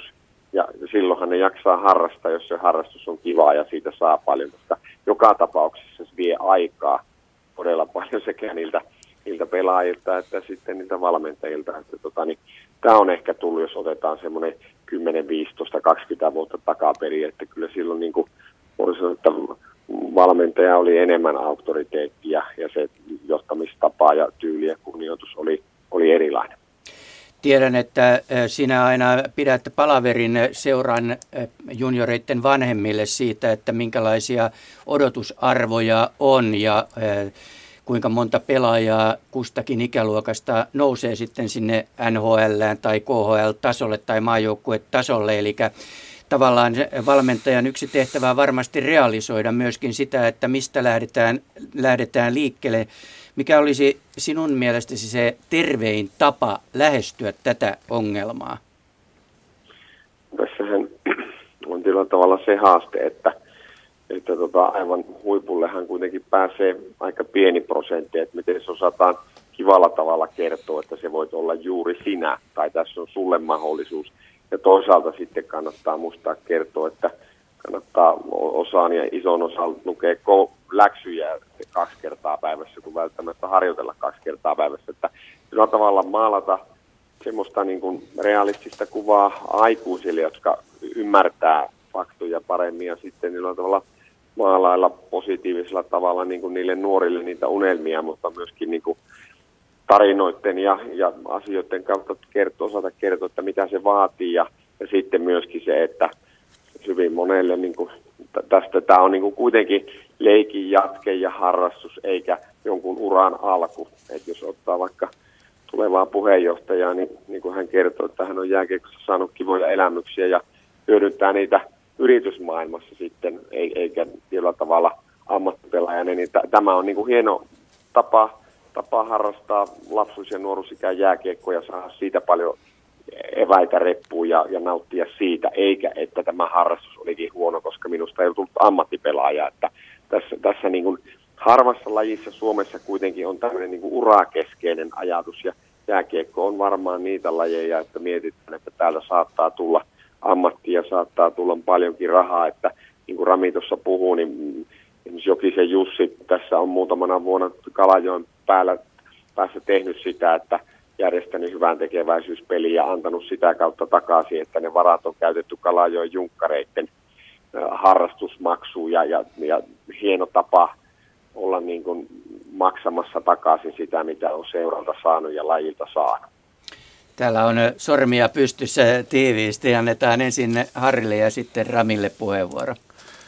Joo, oikeastaan tuohon Tuoman, Tuoman esille nostavaan fiilinkiin ja sitten meidän vanhempien toimintaan niin luo tietysti yhden, yhden perustan ja tavoitetilan se, että suomalaisen jääkiekon vuosi sitten vahvistetussa strategiassa yhdeksi neljästä arvosta on määritetty sellainen arvo kuin hauskuus, jota on sitten strategiassa puremtu tarkemmin auki toteamalla, että tavoitellaan tilannetta, jossa meillä kaikilla olisi aina kiva tulla jäähallille ja tekemisen riemu olisi olennainen osa pelaamista, harrastamista, mahdollisesti jääkiekon parissa tehtävää ansiotyötä tai muuta toimintaa lajin parissa. Eli kyllähän meille vanhemmille tuossa on, on tiettyä viestiä, että tietyssä määrin niin kuin jäitä ja realismia välillä hattuun ja täytyy myöntää, että aika useasti on viime vuosina saanut itseäänkin tuosta samasta asiasta, asiasta tuota noin niin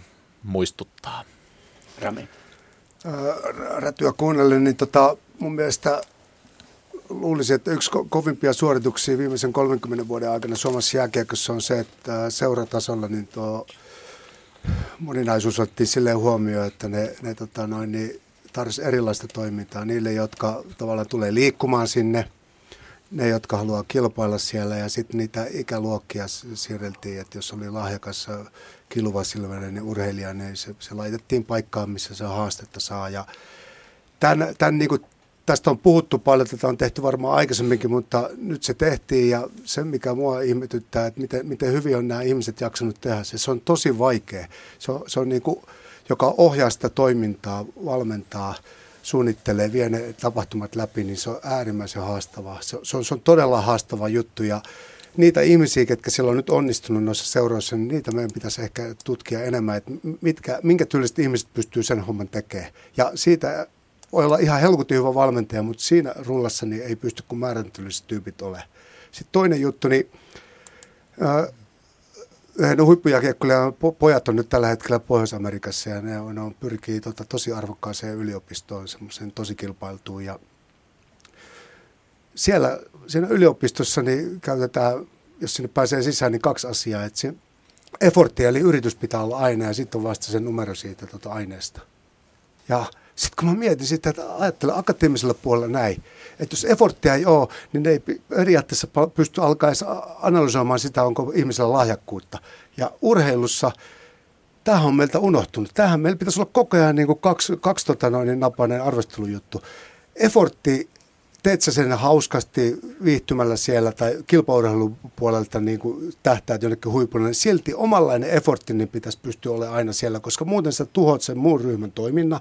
Ja sitten seuraavaksi niin me voidaan alkaa katsoa, sit, kella on kykyjä olla tota noin, niin jollain tasolla myöhemmin. Ja tämä väline olisi sitten se helppo tota, niin, kommunikointiväline vanhemmille, jotka vaatii paljon. Mä näin se Espoossa itse, kun mä olin tota junioripuolella, niin se on ihan älytöntä, miten vanhemmat alkaa, ja usein meillä koulutetut valment, tota, niin, vanhemmat, niin ne alkaa, ne alkaa hyvin argumentoimaan siitä, miten niitä rahalla pitäisi saada.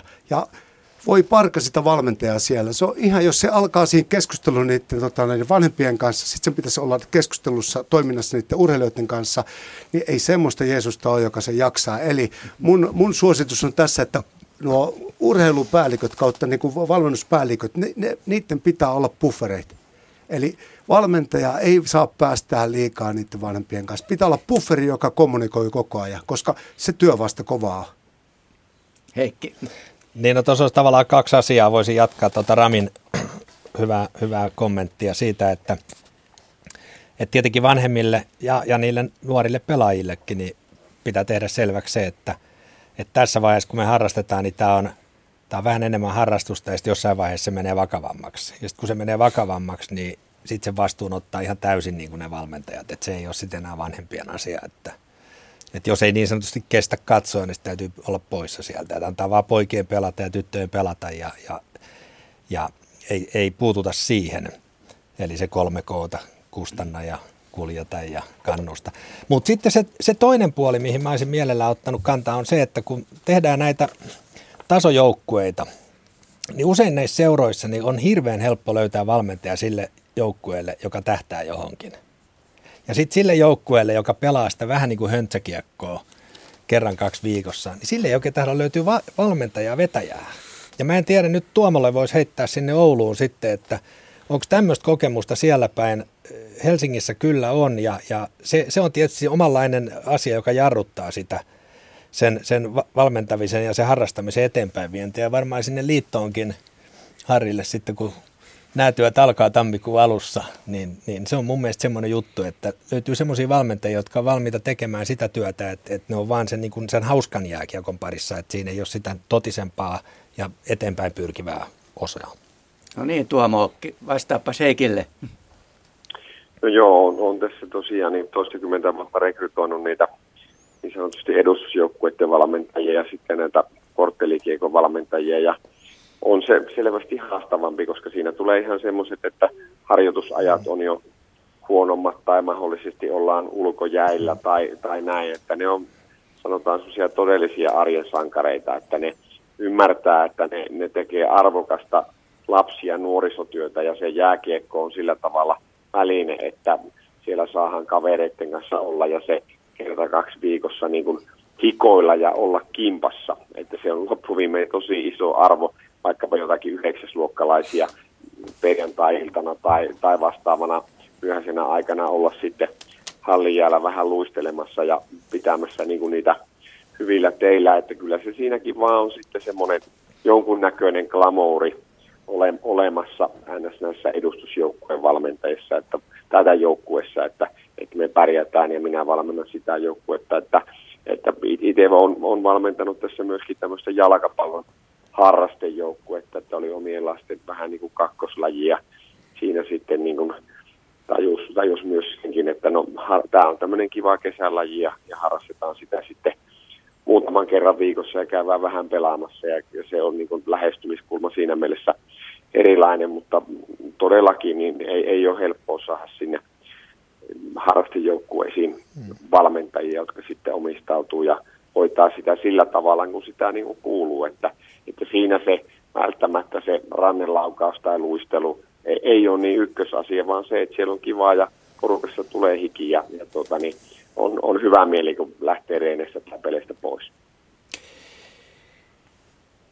Yksi kulunut fraasi on aina se, että ilman esikuvia ei ole jotain sellaista, mitä, mitä voitaisiin ihailla ja seurata. Ja, ja suomalaisessa liigakiekkoilussa tällä hetkellä itse asiassa kotimaisia semmoisia valovoimaisia tähtiä on varsin, varsin niukasti ja näin ollen tämä sanotaanko liigan vetävyys katsojien osalta on, on aika laskusuunnassa verrattuna esimerkiksi jalkapalloon täällä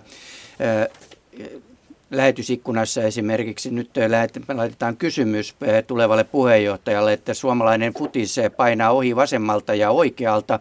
Kotimaisessa jalkapallossa tehdään oikeita ratkaisuja, kun taas lätkässä,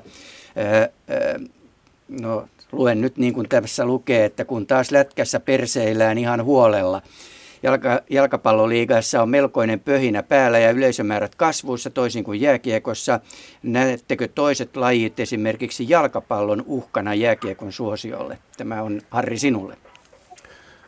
No mä itse ollut jalkapallossa jonkin verran mukana ja junioripuolella nimenomaan ja kyllä siellä on tehty, tehty tuota noin niin, niin hyvää työtä ja elämä on aaltoliikettä niin kuin tässä on tänäänkin moneen kertaan – todettu ja, ja, ja Suomessa on muitakin lajeja kuin jääkiekko, jossa on ollut hyvää positiivista liikettä tällä hetkellä. En mä halua nähdä tilannetta Suomessa sellaisena, että olisi jotain niin kuin lajien välistä uhkaa tai, tai jotenkin fanaattista kilpailua. Mä sanoisin, että suomalaiselle jääkiekolle, erityisesti huippukiekolle, niin se, että meillä on muitakin palloilulajeja, jotka on saanut hommaa eteenpäin, niin meillä on vaan siinä hieno hyvä kirittäjä skarpata edelleen, edelleen täällä meidän oman lajin piirissä. Heikki. Ja mä, mä sanoisin kyllä tuosta ihan jatkaisin, jatkaisin Harin kommenttiin siinä, että mä olisin itse kirjoittanut Hesariin jalkapallosta yli 25 vuotta myös rinnalla, nyt vähän vähemmän viime aikoina, mutta niin, niin en, en mä näkisi niitä toistensa kilpailijoina, vaan mieluumminkin niin molempien lajien kannattaa tehdä mahdollisimman paljon yhteistyötä ja ottaa toisiltaan parhaita puolia ja sitä kautta saada molempia lajien menee eteenpäin. Suomi on ihan liian pieni maa siihen, että kaksi isoa lajia rupeaa kinaa keskenään.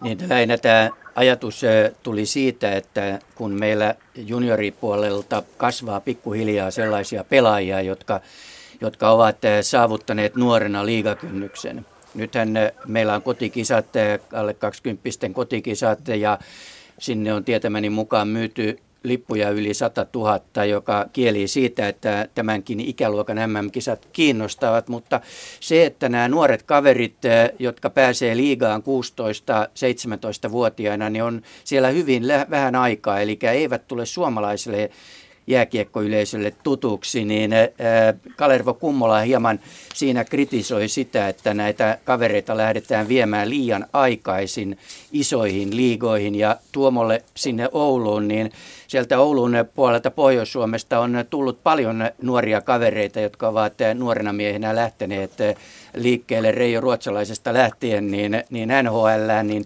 mikä sieltä Pohjois-Suomesta vetää niin paljon nuorena jo sinne NHL-jäille? Tietenkin NHL on kuitenkin se suuri ja kaunein sarja, että jos sinne pääsee, niin kyllähän nyt kaikki varmaan sinne lähtee, että Reksa lähti kuitenkin yli 20 että nyt se kysymys on vaikka enemmän akuutti, jos miettii, että, että tässä 18-vuotias Vili Saarijärvi lähti, lähti viime kaudella käytännössä tuolta niin USAan sarjaa, juniorisarjaa ja sitten jos tänä vuonna on ollut vaihtoehto, että pelaako kärppien liikajoukkuessa vai, vai meneekö sinne Kanadan junioriliikaa, että tämmöisiä kysymyksiä tässä on enemmän varmaan, että pelataanko täällä vuosi kaksi liikaa tai Suomen juniorisarjoja vai mennäänkö sitten Kanadan juniorisarjoihin. Ja tämä on niin varmaan mielenkiintoinen kysymys, että esimerkiksi Tsekkihän on tässä monta vuotta niin menettänyt juniorissa sinne Kanadan liikoihin ja sitten tietenkin, että onko se onko se paras tapa kehittää ja onko se menettämistä vai mitä. Että kyllähän tässä ehkä saattaa olla, että pitää miettiä, että pitäisikö se nuoren miehen olla vielä kotona alaikäisenä ja sitten jossakin vaiheessa lähtee et vasta myöhemmin, että tämä on ehkä enemmän paikka, jossa harjoitellaan ja tuota, niin, niin, sitten pelataan aika paljon tuolla, tu, tuolla tota, niin, käytännössä niin kuin Kanadan päässä, että, että ne on semmoisia mini siinä mielessä, että siellä noita pelejä on, on 6-70, että tämä on vähän niin kuin tässä mielessä, että halutaanko se harjoittelupohjaa vai ruvetaanko sen peli, pelaamisen ja pelipohjan kautta rakentamaan sitten ammattipelaajaa, että, että tämä on sen verran tuore ilmiö, että itsekään osaa sanoa tähän vielä, että mikä se ehkä paras malli on, mutta, mutta tässä vasta vaikka samassa tilanteessa, jos molemmat varattiin Vili Saarjärvikin aika aikaisella kierroksella Sebastian Aho, niin Sebastian Aho päätti jäädä tänne ja Vili Saarjärvi päätti sitten lähteä Detroitiin ja sitä kautta niin kuin niihin Kanadan sarjoihin. Että tässä on hyvinkin lähellä niin kuin kaksi erilaista tapaa. Myöhemmin nähdään sitten, että kumpi on parempi vai tekikö molemmat itselleen oikein ratkaisu. Rami, sinä entisenä NHL-pelaajana ja valmentajana, niin minkälainen mielipide sinulla on tähän, nuorena vai valmiina? Enemmänkin mä näen sen, että mihin, mihin sä meet siellä. Että Suomessa, Suomessa on paikka, e, e, niin kuin Suomen sisällä on erot isommat kuin se, että sä lähdet Suomesta tota noin, niin Pohjois-Amerikkaan. Että jos menet Pohjois-Amerikkaan vaikka hyvään paikkaan, niin voi olla ihan lottovoitto. Menet heikkoon paikkaan, niin on pahin mahdollinen. Et se, se, se, on niin paljon tota, niin kiinni niistä ihmisistä, mitkä menee. Ja me tiedetään, että jääkiekkomaailmassa on hirveästi kiertokulkua ja se on, se on niin globaalia. Se on enemmänkin niin, että sä löydät äh, niin kuin pääomarahoittajat, mihin ne si- sijoittaa. Ei ne sijoita siihen bisnesideaan, vaan sijoittaa siihen ihmiseen yleensä jotka pystyy luomaan jotain bisneksiä, kun otetaan riskejä. Eli jos sä seuraat niitä valmentajia, niitä urheilujohtajia määrityissä junnusarjoissa, niin semmoisiin joukkoisiin voi mennä, kannattaa mennä, jos niillä on track recordi semmoinen, että ne pystyy tavallaan tuottaa, tuottaa hyvin ja auttaa niitä pelaajia, että niistä tulee kokonaisia tyyppejä, että ne pää kestää. Eli siinähän, siinähän niin kuin mennään, valmistetaan jätkiä kauheeseen sirkukseen. Ja nyt on huomattu, että aika monessa tota, noin, niin pohjois-amerikkalaisessakin niin tavallaan hautumassa, niin sitten kun ne kaverit tulee, varsinkin amerikkalaiset kaverit, ne tulee 25-26-vuotiaaksi, ne saa ison sopimuksen, ne menee ihan veltoksi. Vähän samalla lailla kuin aikanaan neuvostoliitosta lähti nämä ihan huippupelaajat niin kuin todella kovan kurin kautta, niin sitten ne lähtee omaa, että ne on niin kuin itse vastusta itsestään, niin niillä menee ihan tota kaikki sekaisin. Eli todennäköisesti USA-systeemissä varsinkin niin on tämmöistä määrätynlaista ylikilpailuvuutta, ja jossain vaiheessa, kun ne saa yhden ison sopimuksen aikuisena, niin sitten niillä ei olekaan sitä omaa drivea siinä, ja mä näen, että tämä on tosi tärkeä suomalaiseen urheiluun, että me koko ajan niin kuin haastetaan tota noin, niin urheilijaa siihen, että sä voit oppia läpi elämä, niin kuin Heikki sanoi, ja sitten, että sulla pitää olla effortti se, se on, se on niin kuin vala urheilussa. Pitää olla effortti. Se on se mitta. Ja mitä niille tota noin, niin voi tehdä, niin se on inänsä isompi arvo kuin mikään. Eli kaikki nämä isommat voittajat, niin ne on, ne on hävinnyt enemmän kuin nämä, jotka luovuttaa kesken. Ja sitä urheilu pitäisi niin kuin pystyä puhumaan kovempaa ääneen, että urheilu on paras paikka valmistaa itseensä siihen, kun tavallaan menee asiat päin helvettiä. Sä voit löytää voimaa siitä selvitä seuraavanakin päivänä. Ja urheilutaki on, se on tosi hyvä siinä. Harri ja sitten Heikki. Joo, mä luulen, että tässä ei ole mitään yhtä patenttiratkaisua, että koska ja mihin kannattaa lähteä. Että nämä pelaajat on kaikki yksilöitä, niillä on, siellä on eroja sekä fyysisessä että psyykkisessä kehittymisessä. Toinen on valmis lähteä aikaisemmin, toinen myöhemmin ja tärkeintä on, että tehdään yksilön kannalta oikeita ratkaisuja. Toki näin suomalaisen jääkiekon kuluttajana, niin mieluustihan näitä, näitä tähtiä täällä, nuoria tähtiä, niin näkisi täällä Suomenkin liikassa pelaamassa. Ja. Joo, mä jatkaisin oikeastaan melkein samoilla sanoilla kuin Harri sanoi, että se on niin paljon persoonasta ja yksilöstä kiinni, että jos me ajatellaan esimerkiksi vaikka Olli Määttä Pittsburghissa tällä hetkellä – erittäin pelaavassa roolissa ja isossa roolissa ja meni, meni NHL tämän London Knightsin kautta, joka on siis Ontario Hockey joukkue. Asu perheessä siellä ja harjoitteli siellä ja pelasi isoja määriä ja tietysti hän sairastui tuossa, mutta, mutta jos ei nyt uusia sairastumisia, sairastumisia tule, niin pelaa loistavan nhl. Eli hän on sellainen pelaaja, joka ehdottomasti antaa merkin siitä, että sinne kannattaa mennä – nyt Mikko Rantanen, jonka Kale Kummolankin otti tuossa alkuhaastattelussa esille, niin meni Coloradoon, pelaa siellä farmissa, mutta on saanut jo kuusi NHL-ottelua tilille, että se on enemmän kuin useimmilla pojilla tulee ikinä olemaan. Ja sitten jos tämmöisen mahdollisuuden saa ja on luonteeltaan valmis menemään sinne, että ei kärsi liian kovasta koti-ikävästä eikä muusta vastaavasta, niin vaikea sille on sanoa ei, jos siellä niinku tämmöinen tilaisuus on tarjolla. Yksi, y, yksi aukko, mikä oli muutama vuosi sitten ainakin, niin kun pelaaja lähtee juniori, juniori tota noin, joukkoista, PA-joukkoista tuonne Pohjois-Amerikkaan, se varattaa junioriseuraa. Niin mun mielestä siinä niin liiton kannassa tutkia se, tota, niin pitääkö se paikkansa, että määrätty rahallinen arvo on tota, noin, niille kasvattajaseuralle. Eli junnu, junnu tota, sarjat tuolla Pohjois-Amerikassa niin elää paljon sillä, että saat niihin, niihin, niihin ykkösjunnujoukkoihin varattuna ja saa niitä pelaajia sinne.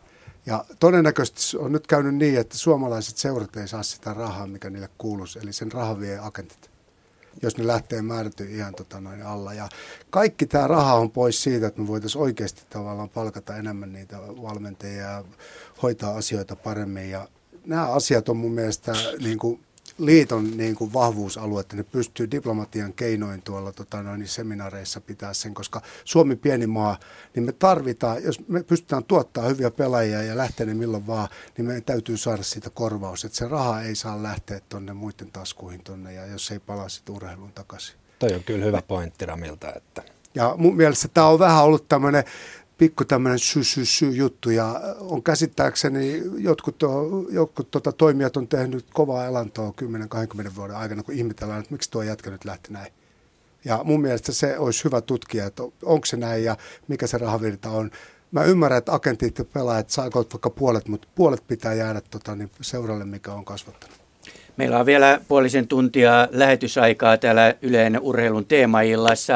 Keskustellaan suomalaisen jääkiekon tulevaisuuden näkymistä. Suomen jääkiekkoliiton puheenjohtaja, tuleva sellainen Harri Nummela, pelaajalegenda Raimo Summanen ja urheilutoimittajien liiton puheenjohtaja Helsingin Sanomien jääkiekkotoimittaja Heikki Miettinen. Ja meillä on myöskin puhelinyhteys koko ajan auki Ouluun, jossa Tuomo Rätyy valmentaja akatemiatasolla me on mukana tässä keskustelussa.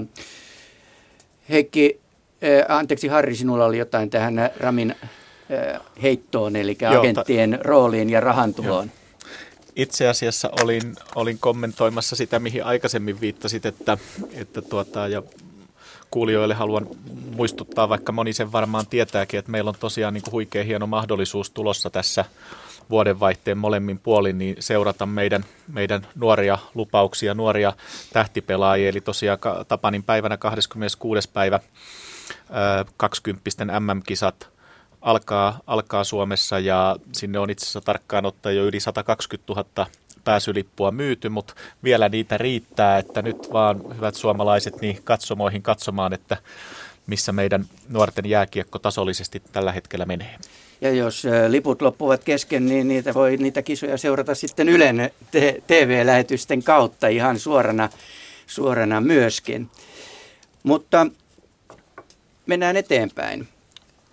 SM Liiga vilahti jo tässä puheissa ja on vilahdellut ja tällä kaudella SM Liigassa on ollut jos jonkin näköistä pöhinää joka tuli myöskin tuossa Kalervo Kummolan keskustelun tai haastattelun osalta äsken esille, että paljon ylilyöntejä, pelaajia, pelaajia on loukkaantunut osa vakavammin ja osa sitten vähemmän vakavammin tilanteissa, jotka eivät välttämättä sinne jääkiekkokaukaloon kuulu. Ja ne ovat nousseet sitten mediassa myöskin otsikoihin aika voimakkaasti ja Kalervo Kummola totesi tuossa lausunnossaan, että tällä hetkellä jääkiekko myy mediaa eikä media jääkiekkoa niin kuin voitaisiin niinä kultaisina vuosina ajatella.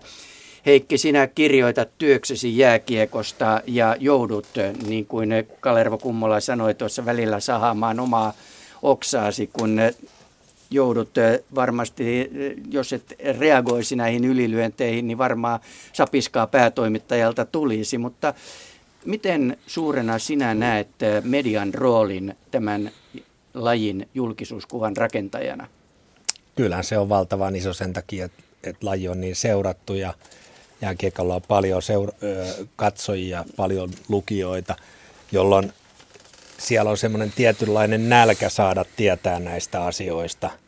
Että jos siellä tapahtuu kaukalossa joku ylilyönti ja tulee vaikka poskesta verta, niin kyllä se on, kyllä se on pakko raportoida. Ei sitä voi jättää raportoimatta. Ja niin kuin Kale tietysti sanoi tuossa noin, niin, niin kyllähän siellä kaukalossa tapahtuu, kun niistä kerrotaan ja pakkohan niistä on kertoa. Ja on se selvää, että niin kuin tuohon kysymykseen, niin kyllä median rooli on erittäin iso, että omalla tavallaan mediakin ohjaa sitä keskustelua, että mitä, mitä käydään liigasta ja mitä käydään maajoukkueesta ja mitä käydään nuorista pelaajista ja sillä tavalla media on ihan valtava vaikuttaja. Sitten puheenjohtaja. Kun taas katsotaan tätä jääkiekkoliiton strategiaa, niin täällä ensimmäisenä lukee toimintaa ohjaavat arvot, kunnioitus. No, totta kai siis tässä asiassa niin kuin yksi keskeinen väline, väline, että millä pidetään tämä homma tässä suhteessa niin sanotusti terveellä pohjalla, niin on suomalaisen jääkiekon ö, arvojen maastouttaminen. Ja jos meillä on kunnioitusta pelaajien kesken, meillä on kunnioitusta kaikkien jääkiekon toimijaryhmien välillä, niin silloin jääkiekossa syntyy hienoja ja ö, hyviä asioita. Kirjailija Jukka Pakkanen kuvasi taannoin oivallisesti latinoihmisten suhtautumista jalkapallon sanan hauskuus ympärille. Eli me yleisöllä on hauskaa, kun joku päästää kentälle kukon juoksemaan. Jääkiekossa kaikilla on hauskaa, kun kentällä syntyy joukkotappelu. Eli Eli kun tuli puhetta tuosta jääkiekon hienouksien esittelemisestä lehtistössä, TV-jutuissa, urheilu lähetyksissä ja muissa, niin, niin kyllä sieltä aina nostetaan nämä asiat, nämä niin sanotut ylilyönnit ensin esiin ja sitten vasta nämä pelilliset hienoudet. Mutta heittäisin sinne Tuomolle kysymyksen Ouluun vielä, että millä tavoin sinä valmentajana ja myöskin akatemiavalmentajana, vastuuvalmentajana sillä tavoin, kun puhut muiden valmentajien kanssa, niin millä tavoin te omassa työssänne korostatte jo juniori-ikäisille se toisen urheilijan koskemattomuuden kunnioittamista? No kyllä se nyt lähtee siitä tietenkin, että, että mitkä on ne tavat ja keinot ja tyylit sitten pelata peliä ja, ja muuta. Että, että kyllä mun mielestä niin kun nämä ylilyönnit tai mediassa olevat jutut, niin kyllä ne sitten enemmän kuitenkin tuonne ammattilaisurheiluun tulee ja näkyy, että, että mun mielestä se yleinen kunnioitus ja, ja sillä tavalla nämä asiat niin on, on junioriurheilussa ihan hyvällä mallilla, että sitten rupeaa siellä – niissä kohdissa, kun katsotaan, että voitolla on todella iso merkitys ja hinta, niin sieltä ne ehkä enem, enemmän tulee. Mutta totta kai niin on hienoa katso, katsoa näitä jalkapallopelejä, miten siellä niin kun ennen ottelua ja vastustajan joukkueiden kanssa kätellään ja, ja pelien jälkeen semmoinen yhteisöllisyys, niin kyllä tässä varmasti niin kuin jääkiekolla on oppimisen paikkaa siinä, että se kuitenkin pelikaveri on kuitenkin kaveri, tarvitaan molemmat joukkueet, tarvitaan tuomarit ja sitä kautta syntyy se juttu, että kyllä tässä niin kuin sillä tavalla niin kuin voidaan ottaa ja pitäisikin ottaa kuitenkin vielä askeleita parempaan suuntaan.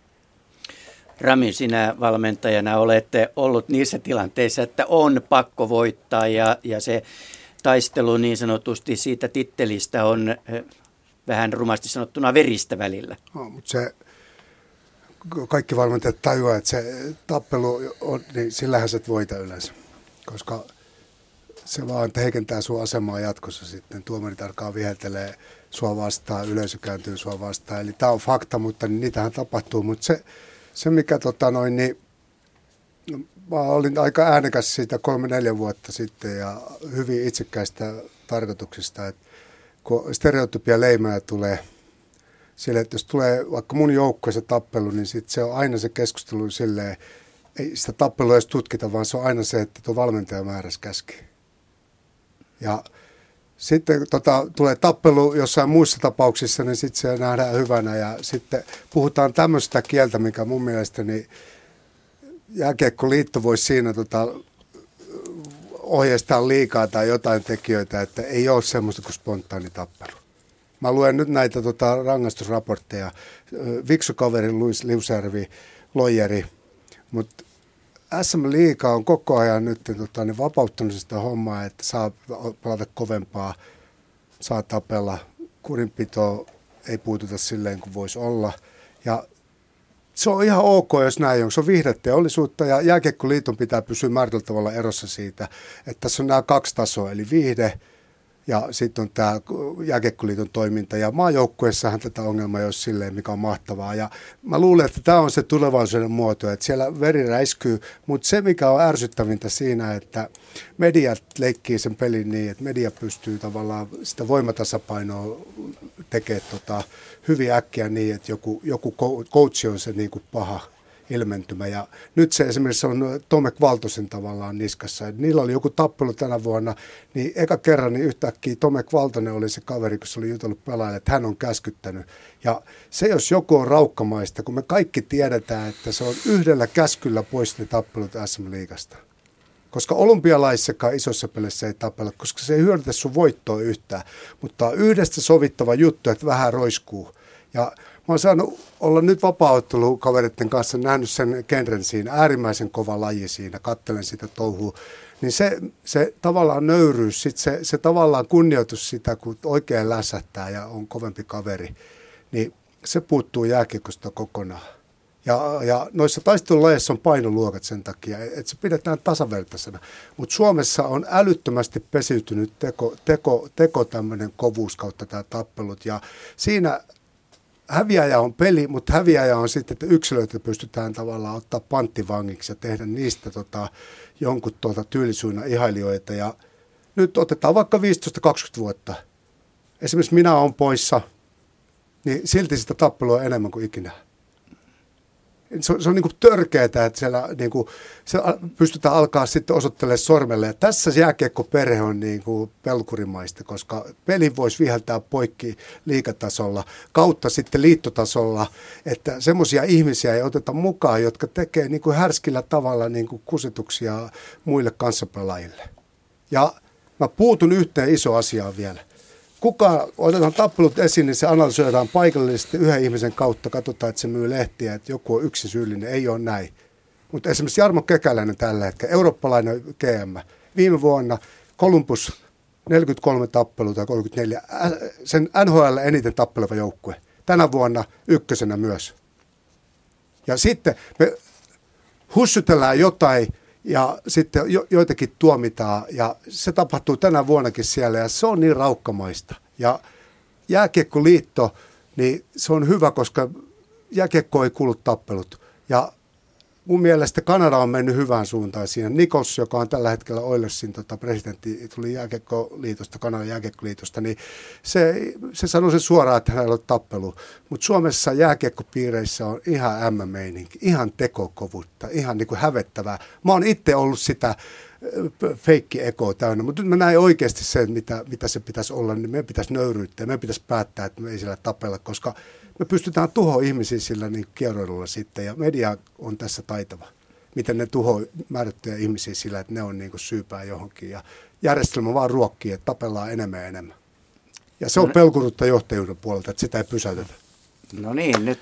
No niin, mä tuun tietysti tähän kuvioon tunnetulla tavalla nyt lajin ulkopuolelta, että mä oon kauempaa tätä vasta päässyt, päässyt tätä kehitystä seuraamaan, mutta on kuitenkin SM Liikan toimitusjohtajan Kimmo Ranniston kanssa tästä pari kertaa ehtinyt jo keskustella viimeksi viime lauantaina tuolla liittovaltuuston kokouksen jälkeen. Ja mm, lähtökohtaisesti niin mun mieltäni on kuitenkin ne keskustelut nyt, voisi sanoa, että asioihin tässä perehtymisen vaiheessa rauhoittaneet, että kyllä liiga seuraa, mitä täällä ylilyöntien saralla tapahtuu – ja että liiga on kuitenkin tehnyt hyvää työtä esimerkiksi näiden turvakaukaloiden suhteen, eli teknologiaa tai sen kehittymistä hyödyntänyt erilaisten loukkaantumisen pienentämiseksi.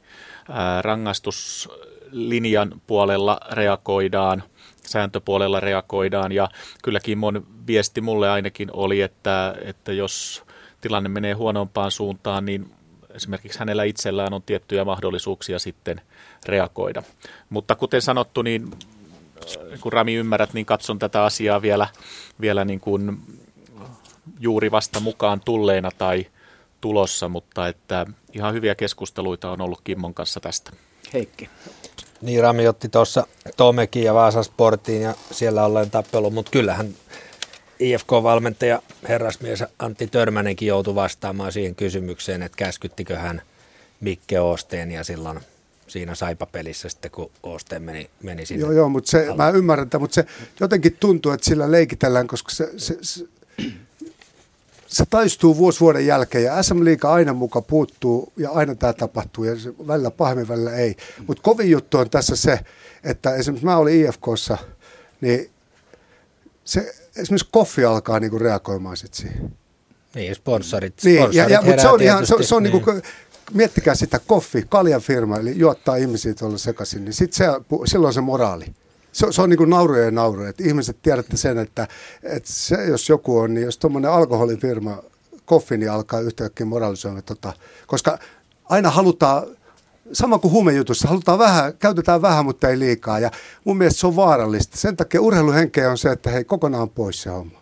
Hmm. Tässä vaiheessa haluaisin kiittää Tuomo Rätyä sinne Oulun päähän eh, arvioista ja mielipiteistä ja eh, toivottavasti sieltä Oulun seudulta sitten tulee lisää niitä nuoria tähtiä meille, meille SM-liigankin jääviksi pelaajiksi vähäksi pidem, vähän pidemmäksi aikaa kuin tähän asti. Kiitos. Toivotaan sitä ja uskotaan, että täältä tuleekin ja oli mukava olla kivassa keskustelussa, hienossa keskustelussa mukaan. Kiitos.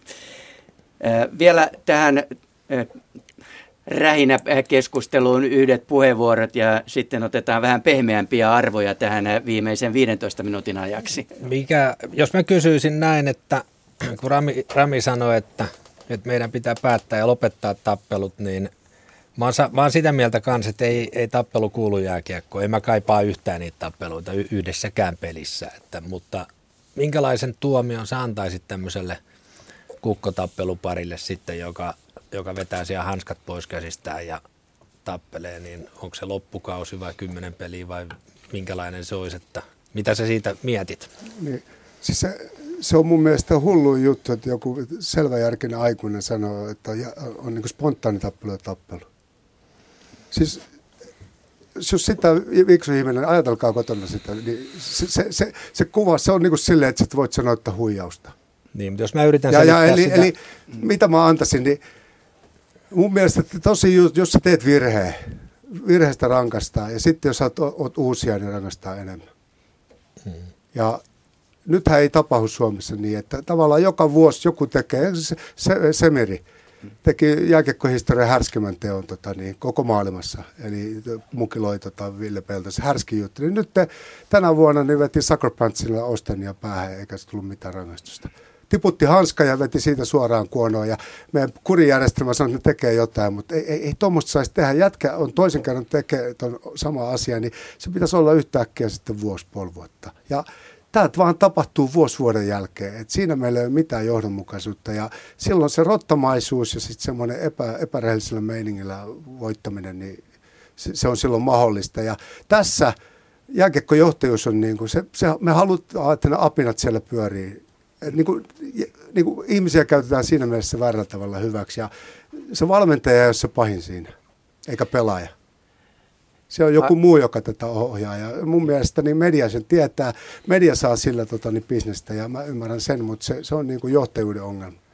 Harri, vielä vastauspuheenvuoro tähän. Ja Rami tuossa aikaisemmin edellisessä puheenvuorossa nosti esille yhden yksittäisen sponsorin reagoimisen – asiaan ja siihen vaan haluaisin kommentoida, että olen sataprosenttisesti sitä mieltä, että kaikki julkisuus ei todellakaan ole hyvää julkisuutta. Sen verran olen katsellut itsekin sieltä sponsorin näkökulmasta urheilua tai muita sponsorikohteita, että, että tuota noin, niin tämä, tämä asia lajin on kyllä syytä pitää mielessä. Sitten vielä muutamalla sanalla tähän liigan tilanteeseen. Nythän tänään uutisoitiin muun muassa Espoon Bluesin kapteenin Kim Hirsovicin eh, lähtö pois eh, seurasta, kun ne palkkoja ei tullut. Ja Seura on haettu yrityssaneeraukseen, eli SM-liigassa on edelleenkin näitä kahden kerroksen väkeä, jotka myöskin tulivat esille tuossa Kalervo Kummolan avauspuheenvuorossa. Harri, miten sinä ajattelet tällä hetkellä SM-liigasta noin kokonaisuutena? Katsojamäärät ovat putoamassa, sitten tulee tällaisia talousprobleemia. Eikö kontrolli tavallaan pelaa, että minkälaisilla joukkoilla päästään liikkeelle? Ja tuli tämä eriarvoisuus, miljoonakaupunki kontra pikkukaupunki. No varmaan montakin näkökulmaa tuohon tietysti, mitä tulee seurojen talouteen, niin tiedetään, että kaikilla taitaa olla enemmän tai vähemmän haasteita ja toki siinä on, on sitten realistista tunnustaa taustalla se, että eihän tämä niin kuin Suomen taloudellinen ympäristö tällä hetkellä oikein millekään asialle ole kovin, kovin tuota noin, niin suotuisa. Ollaan varmaan yhdessä Suomen historian tietyllä lailla suurimmassa kriisissä ja rakenteellisten muutosten edessä koko yhteiskunnassa ja sen talouden rakenteissa ja sillä nyt vaan tietysti on sitten heijastusvaikutuksia myös, myös tuota noin, niin jääkiekkoseurojen talouteen. Plussin osalta voi todeta, se taisi kyllä tämän keskustelun aikana jo tullut, että kun itsekin on espoolainen ja katsellut, katsellut sitten Eurooppa, espoolaista urheilua vähän lajissa jos toisessa, niin Espoo ei tosiaan ole sillä niin kuin helppo paikka, että en tiedä onko meitä muualla tulle, tulleita, niin kuin minäkin sinne aikuisiellä muuttanut, niin sen verta paljon, että semmoisen seurakulttuurin rakentaminen on aika, aika vaikeaa ja haasteellista siellä. Ja ja, ja tota, että jo sain sanonutkin jo, että jos tuossa plussin tilanteessa jotain hyvää tällä hetkellä on ollut, niin, niin, niin äh, semmoista tietynlaista seurakulttuurin nousua mä oon viime päivinä nähnyt ja halua kantaa sitä omaa seuraa yli vaikean ajan eteenpäin ja se on sinällään ollut niin kuin, äh, sitten mun mielestä hieno asia.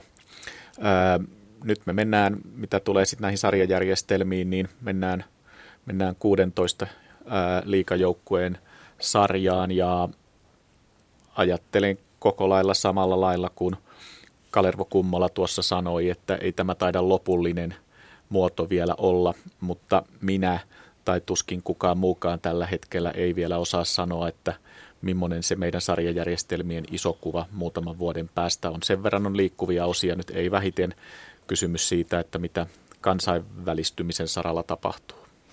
Niin, Kalervo Kummola nosti esille myöskin ne pohjoismaisen sarjan, eli perustettaisiin yhteispohjoismainen liiga. Sitten hän nosti tätä Champions Leaguea esille. Raimo Summanen, Heikki Miettinen, mitä te ajattelette, minkälainen sarjajärjestelmä, miten, miten tästä pitäisi lähteä rakentamaan tätä kuvioa, että talous ja sitten myöskin katsojat kohtaisivat? No tämä pohjoismainen sarja ja sen rakentaminen, niin se ei ole ollenkaan uusi asia. Siitä on puhuttu hirveän pitkään, siis oikeastaan jopa kymmeniä vuosia. Mutta siinä on sellainen ongelma, että ruotsalaisia ei kiinnosta lainkaan suomalaiset joukkueet. Ja mä en oikeastaan tiedä sitten, että kuinka paljon suomalaisia kiinnostaa ruotsalaiset joukkueet. Eli silloin kun ne lyödään yhteen siihen, niin siinä ei voita kukaan. Se on tavallaan se on niin kuin ajatuksena hemmetin hieno, että parhaat ruotsalaiset ja parhaat suomalaiset ja kenties yksi, yksi kaksi Tanskasta, samoin Norjasta lyötäisiin yhteen ja saataisiin tämmöinen huippuliiga, mutta se kiinnostavuus on aika hankala. Rami.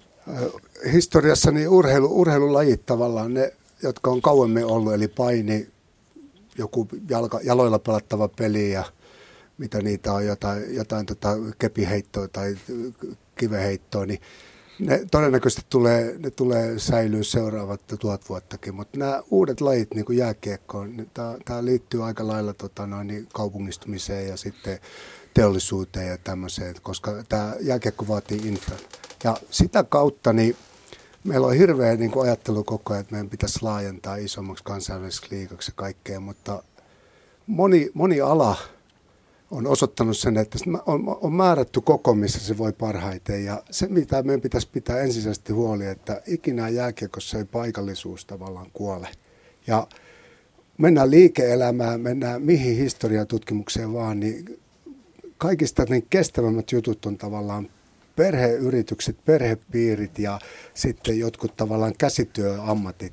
Kaikki semmoiset isommat voi hajota ja nyt jääkiekko voi olla vaan peli, mikä tavallaan yrittää väkisi hakea liian iso. Ja nyt mikä, mikä on meidän urheilujärjestelmässä tässä, että meillä on SM Liigat, 16 joukkuetta ja kiinni sarjat, niin historia on osoittanut nyt se viimeisen monta, kymmenen vuotta, kahdeksan vuotta, kun tämä on ollut kiinni. Niin se piti olla, että se saa taloudet seurat kuntoon, mutta niin todennäköisesti raha on tullut enemmän, mutta se on tullut liikan kassaan tai johonkin muualle, jonnekin säätiöön, mitä me ei tiedetä, mutta tämä peli ei voi yhtään sen paremmin. Ja mun mielestä nämä niin kuin, aikajaksot pitäisi tutkia rauhassa ja sitten miettiä, että jos seura- liikat auki ja katsottaisiin, että missä jää enemmän hyvää kaikille. Ja nyt tämä, että on meidän pieni vaihe vaan, että mennään joku Euroopan liikaan tai johonkin, niin tämä on kestämätöntä siinä mielessä, että tällä me ei kunnioiteta sitä paikallista kylähenkistä meininkiä, koska se on urheiluydin ja sitä ei saa ikinä tappaa pois. Heikki vielä. Niin, ihan lyhyt repliikki vaan tästä. Niin kun se on mun mielestä hyvä idea hakea Champions Hockey-liigasta kasvua. Se on yksi keino saada sitä mahdollisesti. Alku on hiukan, hiukan kivulias, mutta se on se yksi mahdollisuus. Mutta siinäkin on nyt se ongelma justiinsa, että esimerkiksi huonoin yleisömaa on Ruotsi, joka pärjää sitten taas siinä parhaiten. Eli, eli tämä niinku, sinne Ruotsin markkinoille tunkeutuminen on aika hemmetin vaikeaa ruotsalaiset on fiksuja urheiluihmisiä. Se, siellä on moninaisuus ja se, että moninaisuus urheilussa, että aikaisemmin käytiin, että pitäisikö olla huolissa, että jalkapallo voi kasvaa isommaksi jääkiekko. Ei missään nimessä. Me niin pitää ja, vaan nähdä urheilu isompana kuin pelkkä ja jääkiekko. Kuten Harri varmaan Tampereen tietää, niin Tappara Ilvestä ei kyllä voita mikään siis sikäläisenä pelinä. Näin se tietysti on. Lähetysikkunaan on, on tullut eh, puheenjohtajalle, tulevalle puheenjohtajalle kysymys, johon tuossa alussakin pikkaisen otti Kalervo Kummolakin kantaa, eli naisjääkiekkoon. Eli täällä on Kuuntelija kysyy, miten tuleva puheenjohtaja aikoo toimia pestissään sen puolesta, että jääkiekko on lajina tasa-arvoista. Nyt naisten jääkiekko ja sen arvostus on aika retuperällä muun muassa näkyvyyden ja resurssien jakamisen suhteen. Ja toinen kysymys, joka liittyy ihan tähän samaan, niin täällä nostetaan liiton pienimmät lajit, naisia ja rullakiekko esille. Millä tavoin nämä kaksi lajiryhmää ovat jatkuvasti arvo kisoissa mitaleilla, mutta näkyvyyttä ei tahdo löytyä. Mikä on liiton tulevan puheenjohtajan kanta tähän? No, jos katsotaan, että mikä on suomalaisen jääkiekon strategian päämäärä, ja sehän on jääkiekkoperheen monipuolinen kasvattaminen, niin siitä saa kyllä aika helposti itselleen vastauksen siihen, että mikä nais- ja tyttöjääkiekon asema tämän lajin piirissä pitää olla. Eli kyllä he kuuluvat ö, olennaiseksi osaksi tätä suomalaista jääkiekkoperhettä tämän strategian mukaisesti. Ö, tyttö- ja naisjääkiekko lienee kärsinyt jonkin verran ö, pari viimeksi kuluneen vuoden aikana siitä, että Jääkiekkoliittokin on joutunut kulujaan karsimaan ja toimintaa tehostamaan. Ja luulen, että nyt se kortti, mitä sitten pelataan, tulee olemaan se, että yritetään tämä nais- ja tyttöjääkiekko integroida mahdollisimman luontevasti näihin eri, eri toimintoihin, markkinointiin, valmennukseen, tämän tyyppisiin asioihin, eli vähän alemmilla resursseilla, mitä meillä kokonaisuutena tällä hetkellä Jääkiekkoliitossa on parin vuoden takaiseen tilanteeseen verrattuna, niin saataisiin kuitenkin hyviä tuloksia sitten aikaiseksi.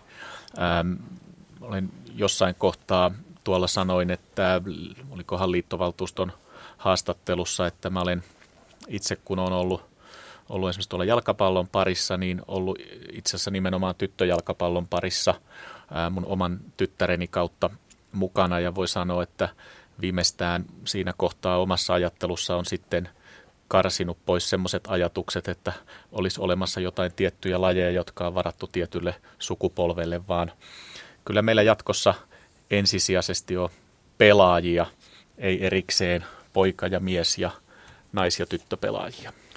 Heikki, näkyvyys koskettaa myöskin sinua. Että ne tuntuu siltä, että naisia kiekkoilijat saavat medianäkyvyyttä, kun he pelaavat miesten joukkueissa maalivahteina.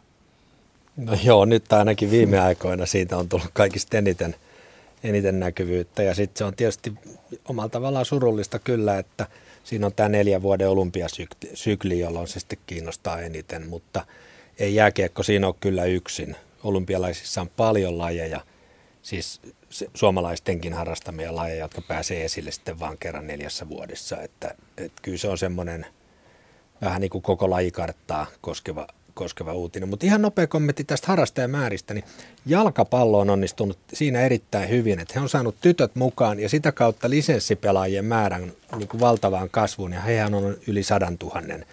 Eli se on myös mun mielestä jääkiekon puolella se, että jos sinne saadaan lisää tyttöpelaajia, niin sieltä saadaan kyllä myös kasvua.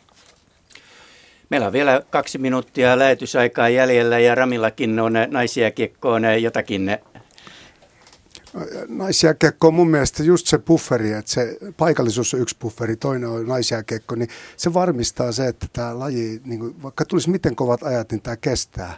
Ja se on meidän ensisijainen juttu. Että me pitää varmistaa, että laji ei ikinään tavallaan tuhoudu liikaa. Ja sitten yksi, mikä on mua kiinnostanut ihan älyttömästi, että se on tullut nyt jossakin lajissa jo, että kilpaurheilu, huippuurheilu, niin naisaivoja täytyy saada enemmän mukaan valmennustiimeihin. Et, et on, on näkevinä, että Jenkki, Jenkki-fudiksessa ja sitten Jenkki-koripallossa tehtiin. Että mä, mä, odotan sitä aikaa ja itsekin miettinyt, että joku hyvä nainen, joka niin kuin todella älykäs niin kuin ajattelee prosessia ja jaksaa, niin ne, ne voisi antaa ihan älyttömän lisän myös mieskiekkoon.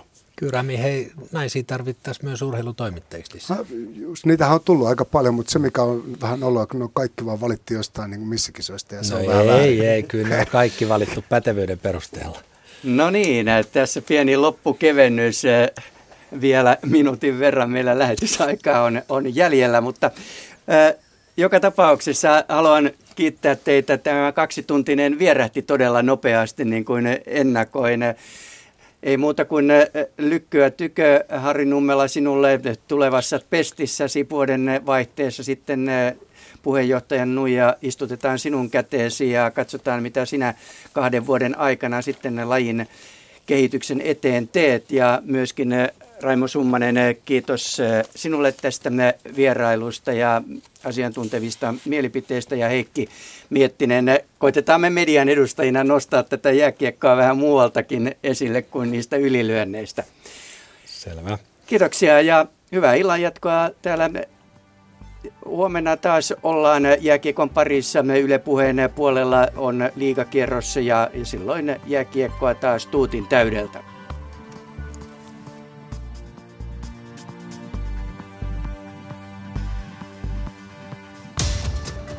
Ylepuheen urheiluiltaa.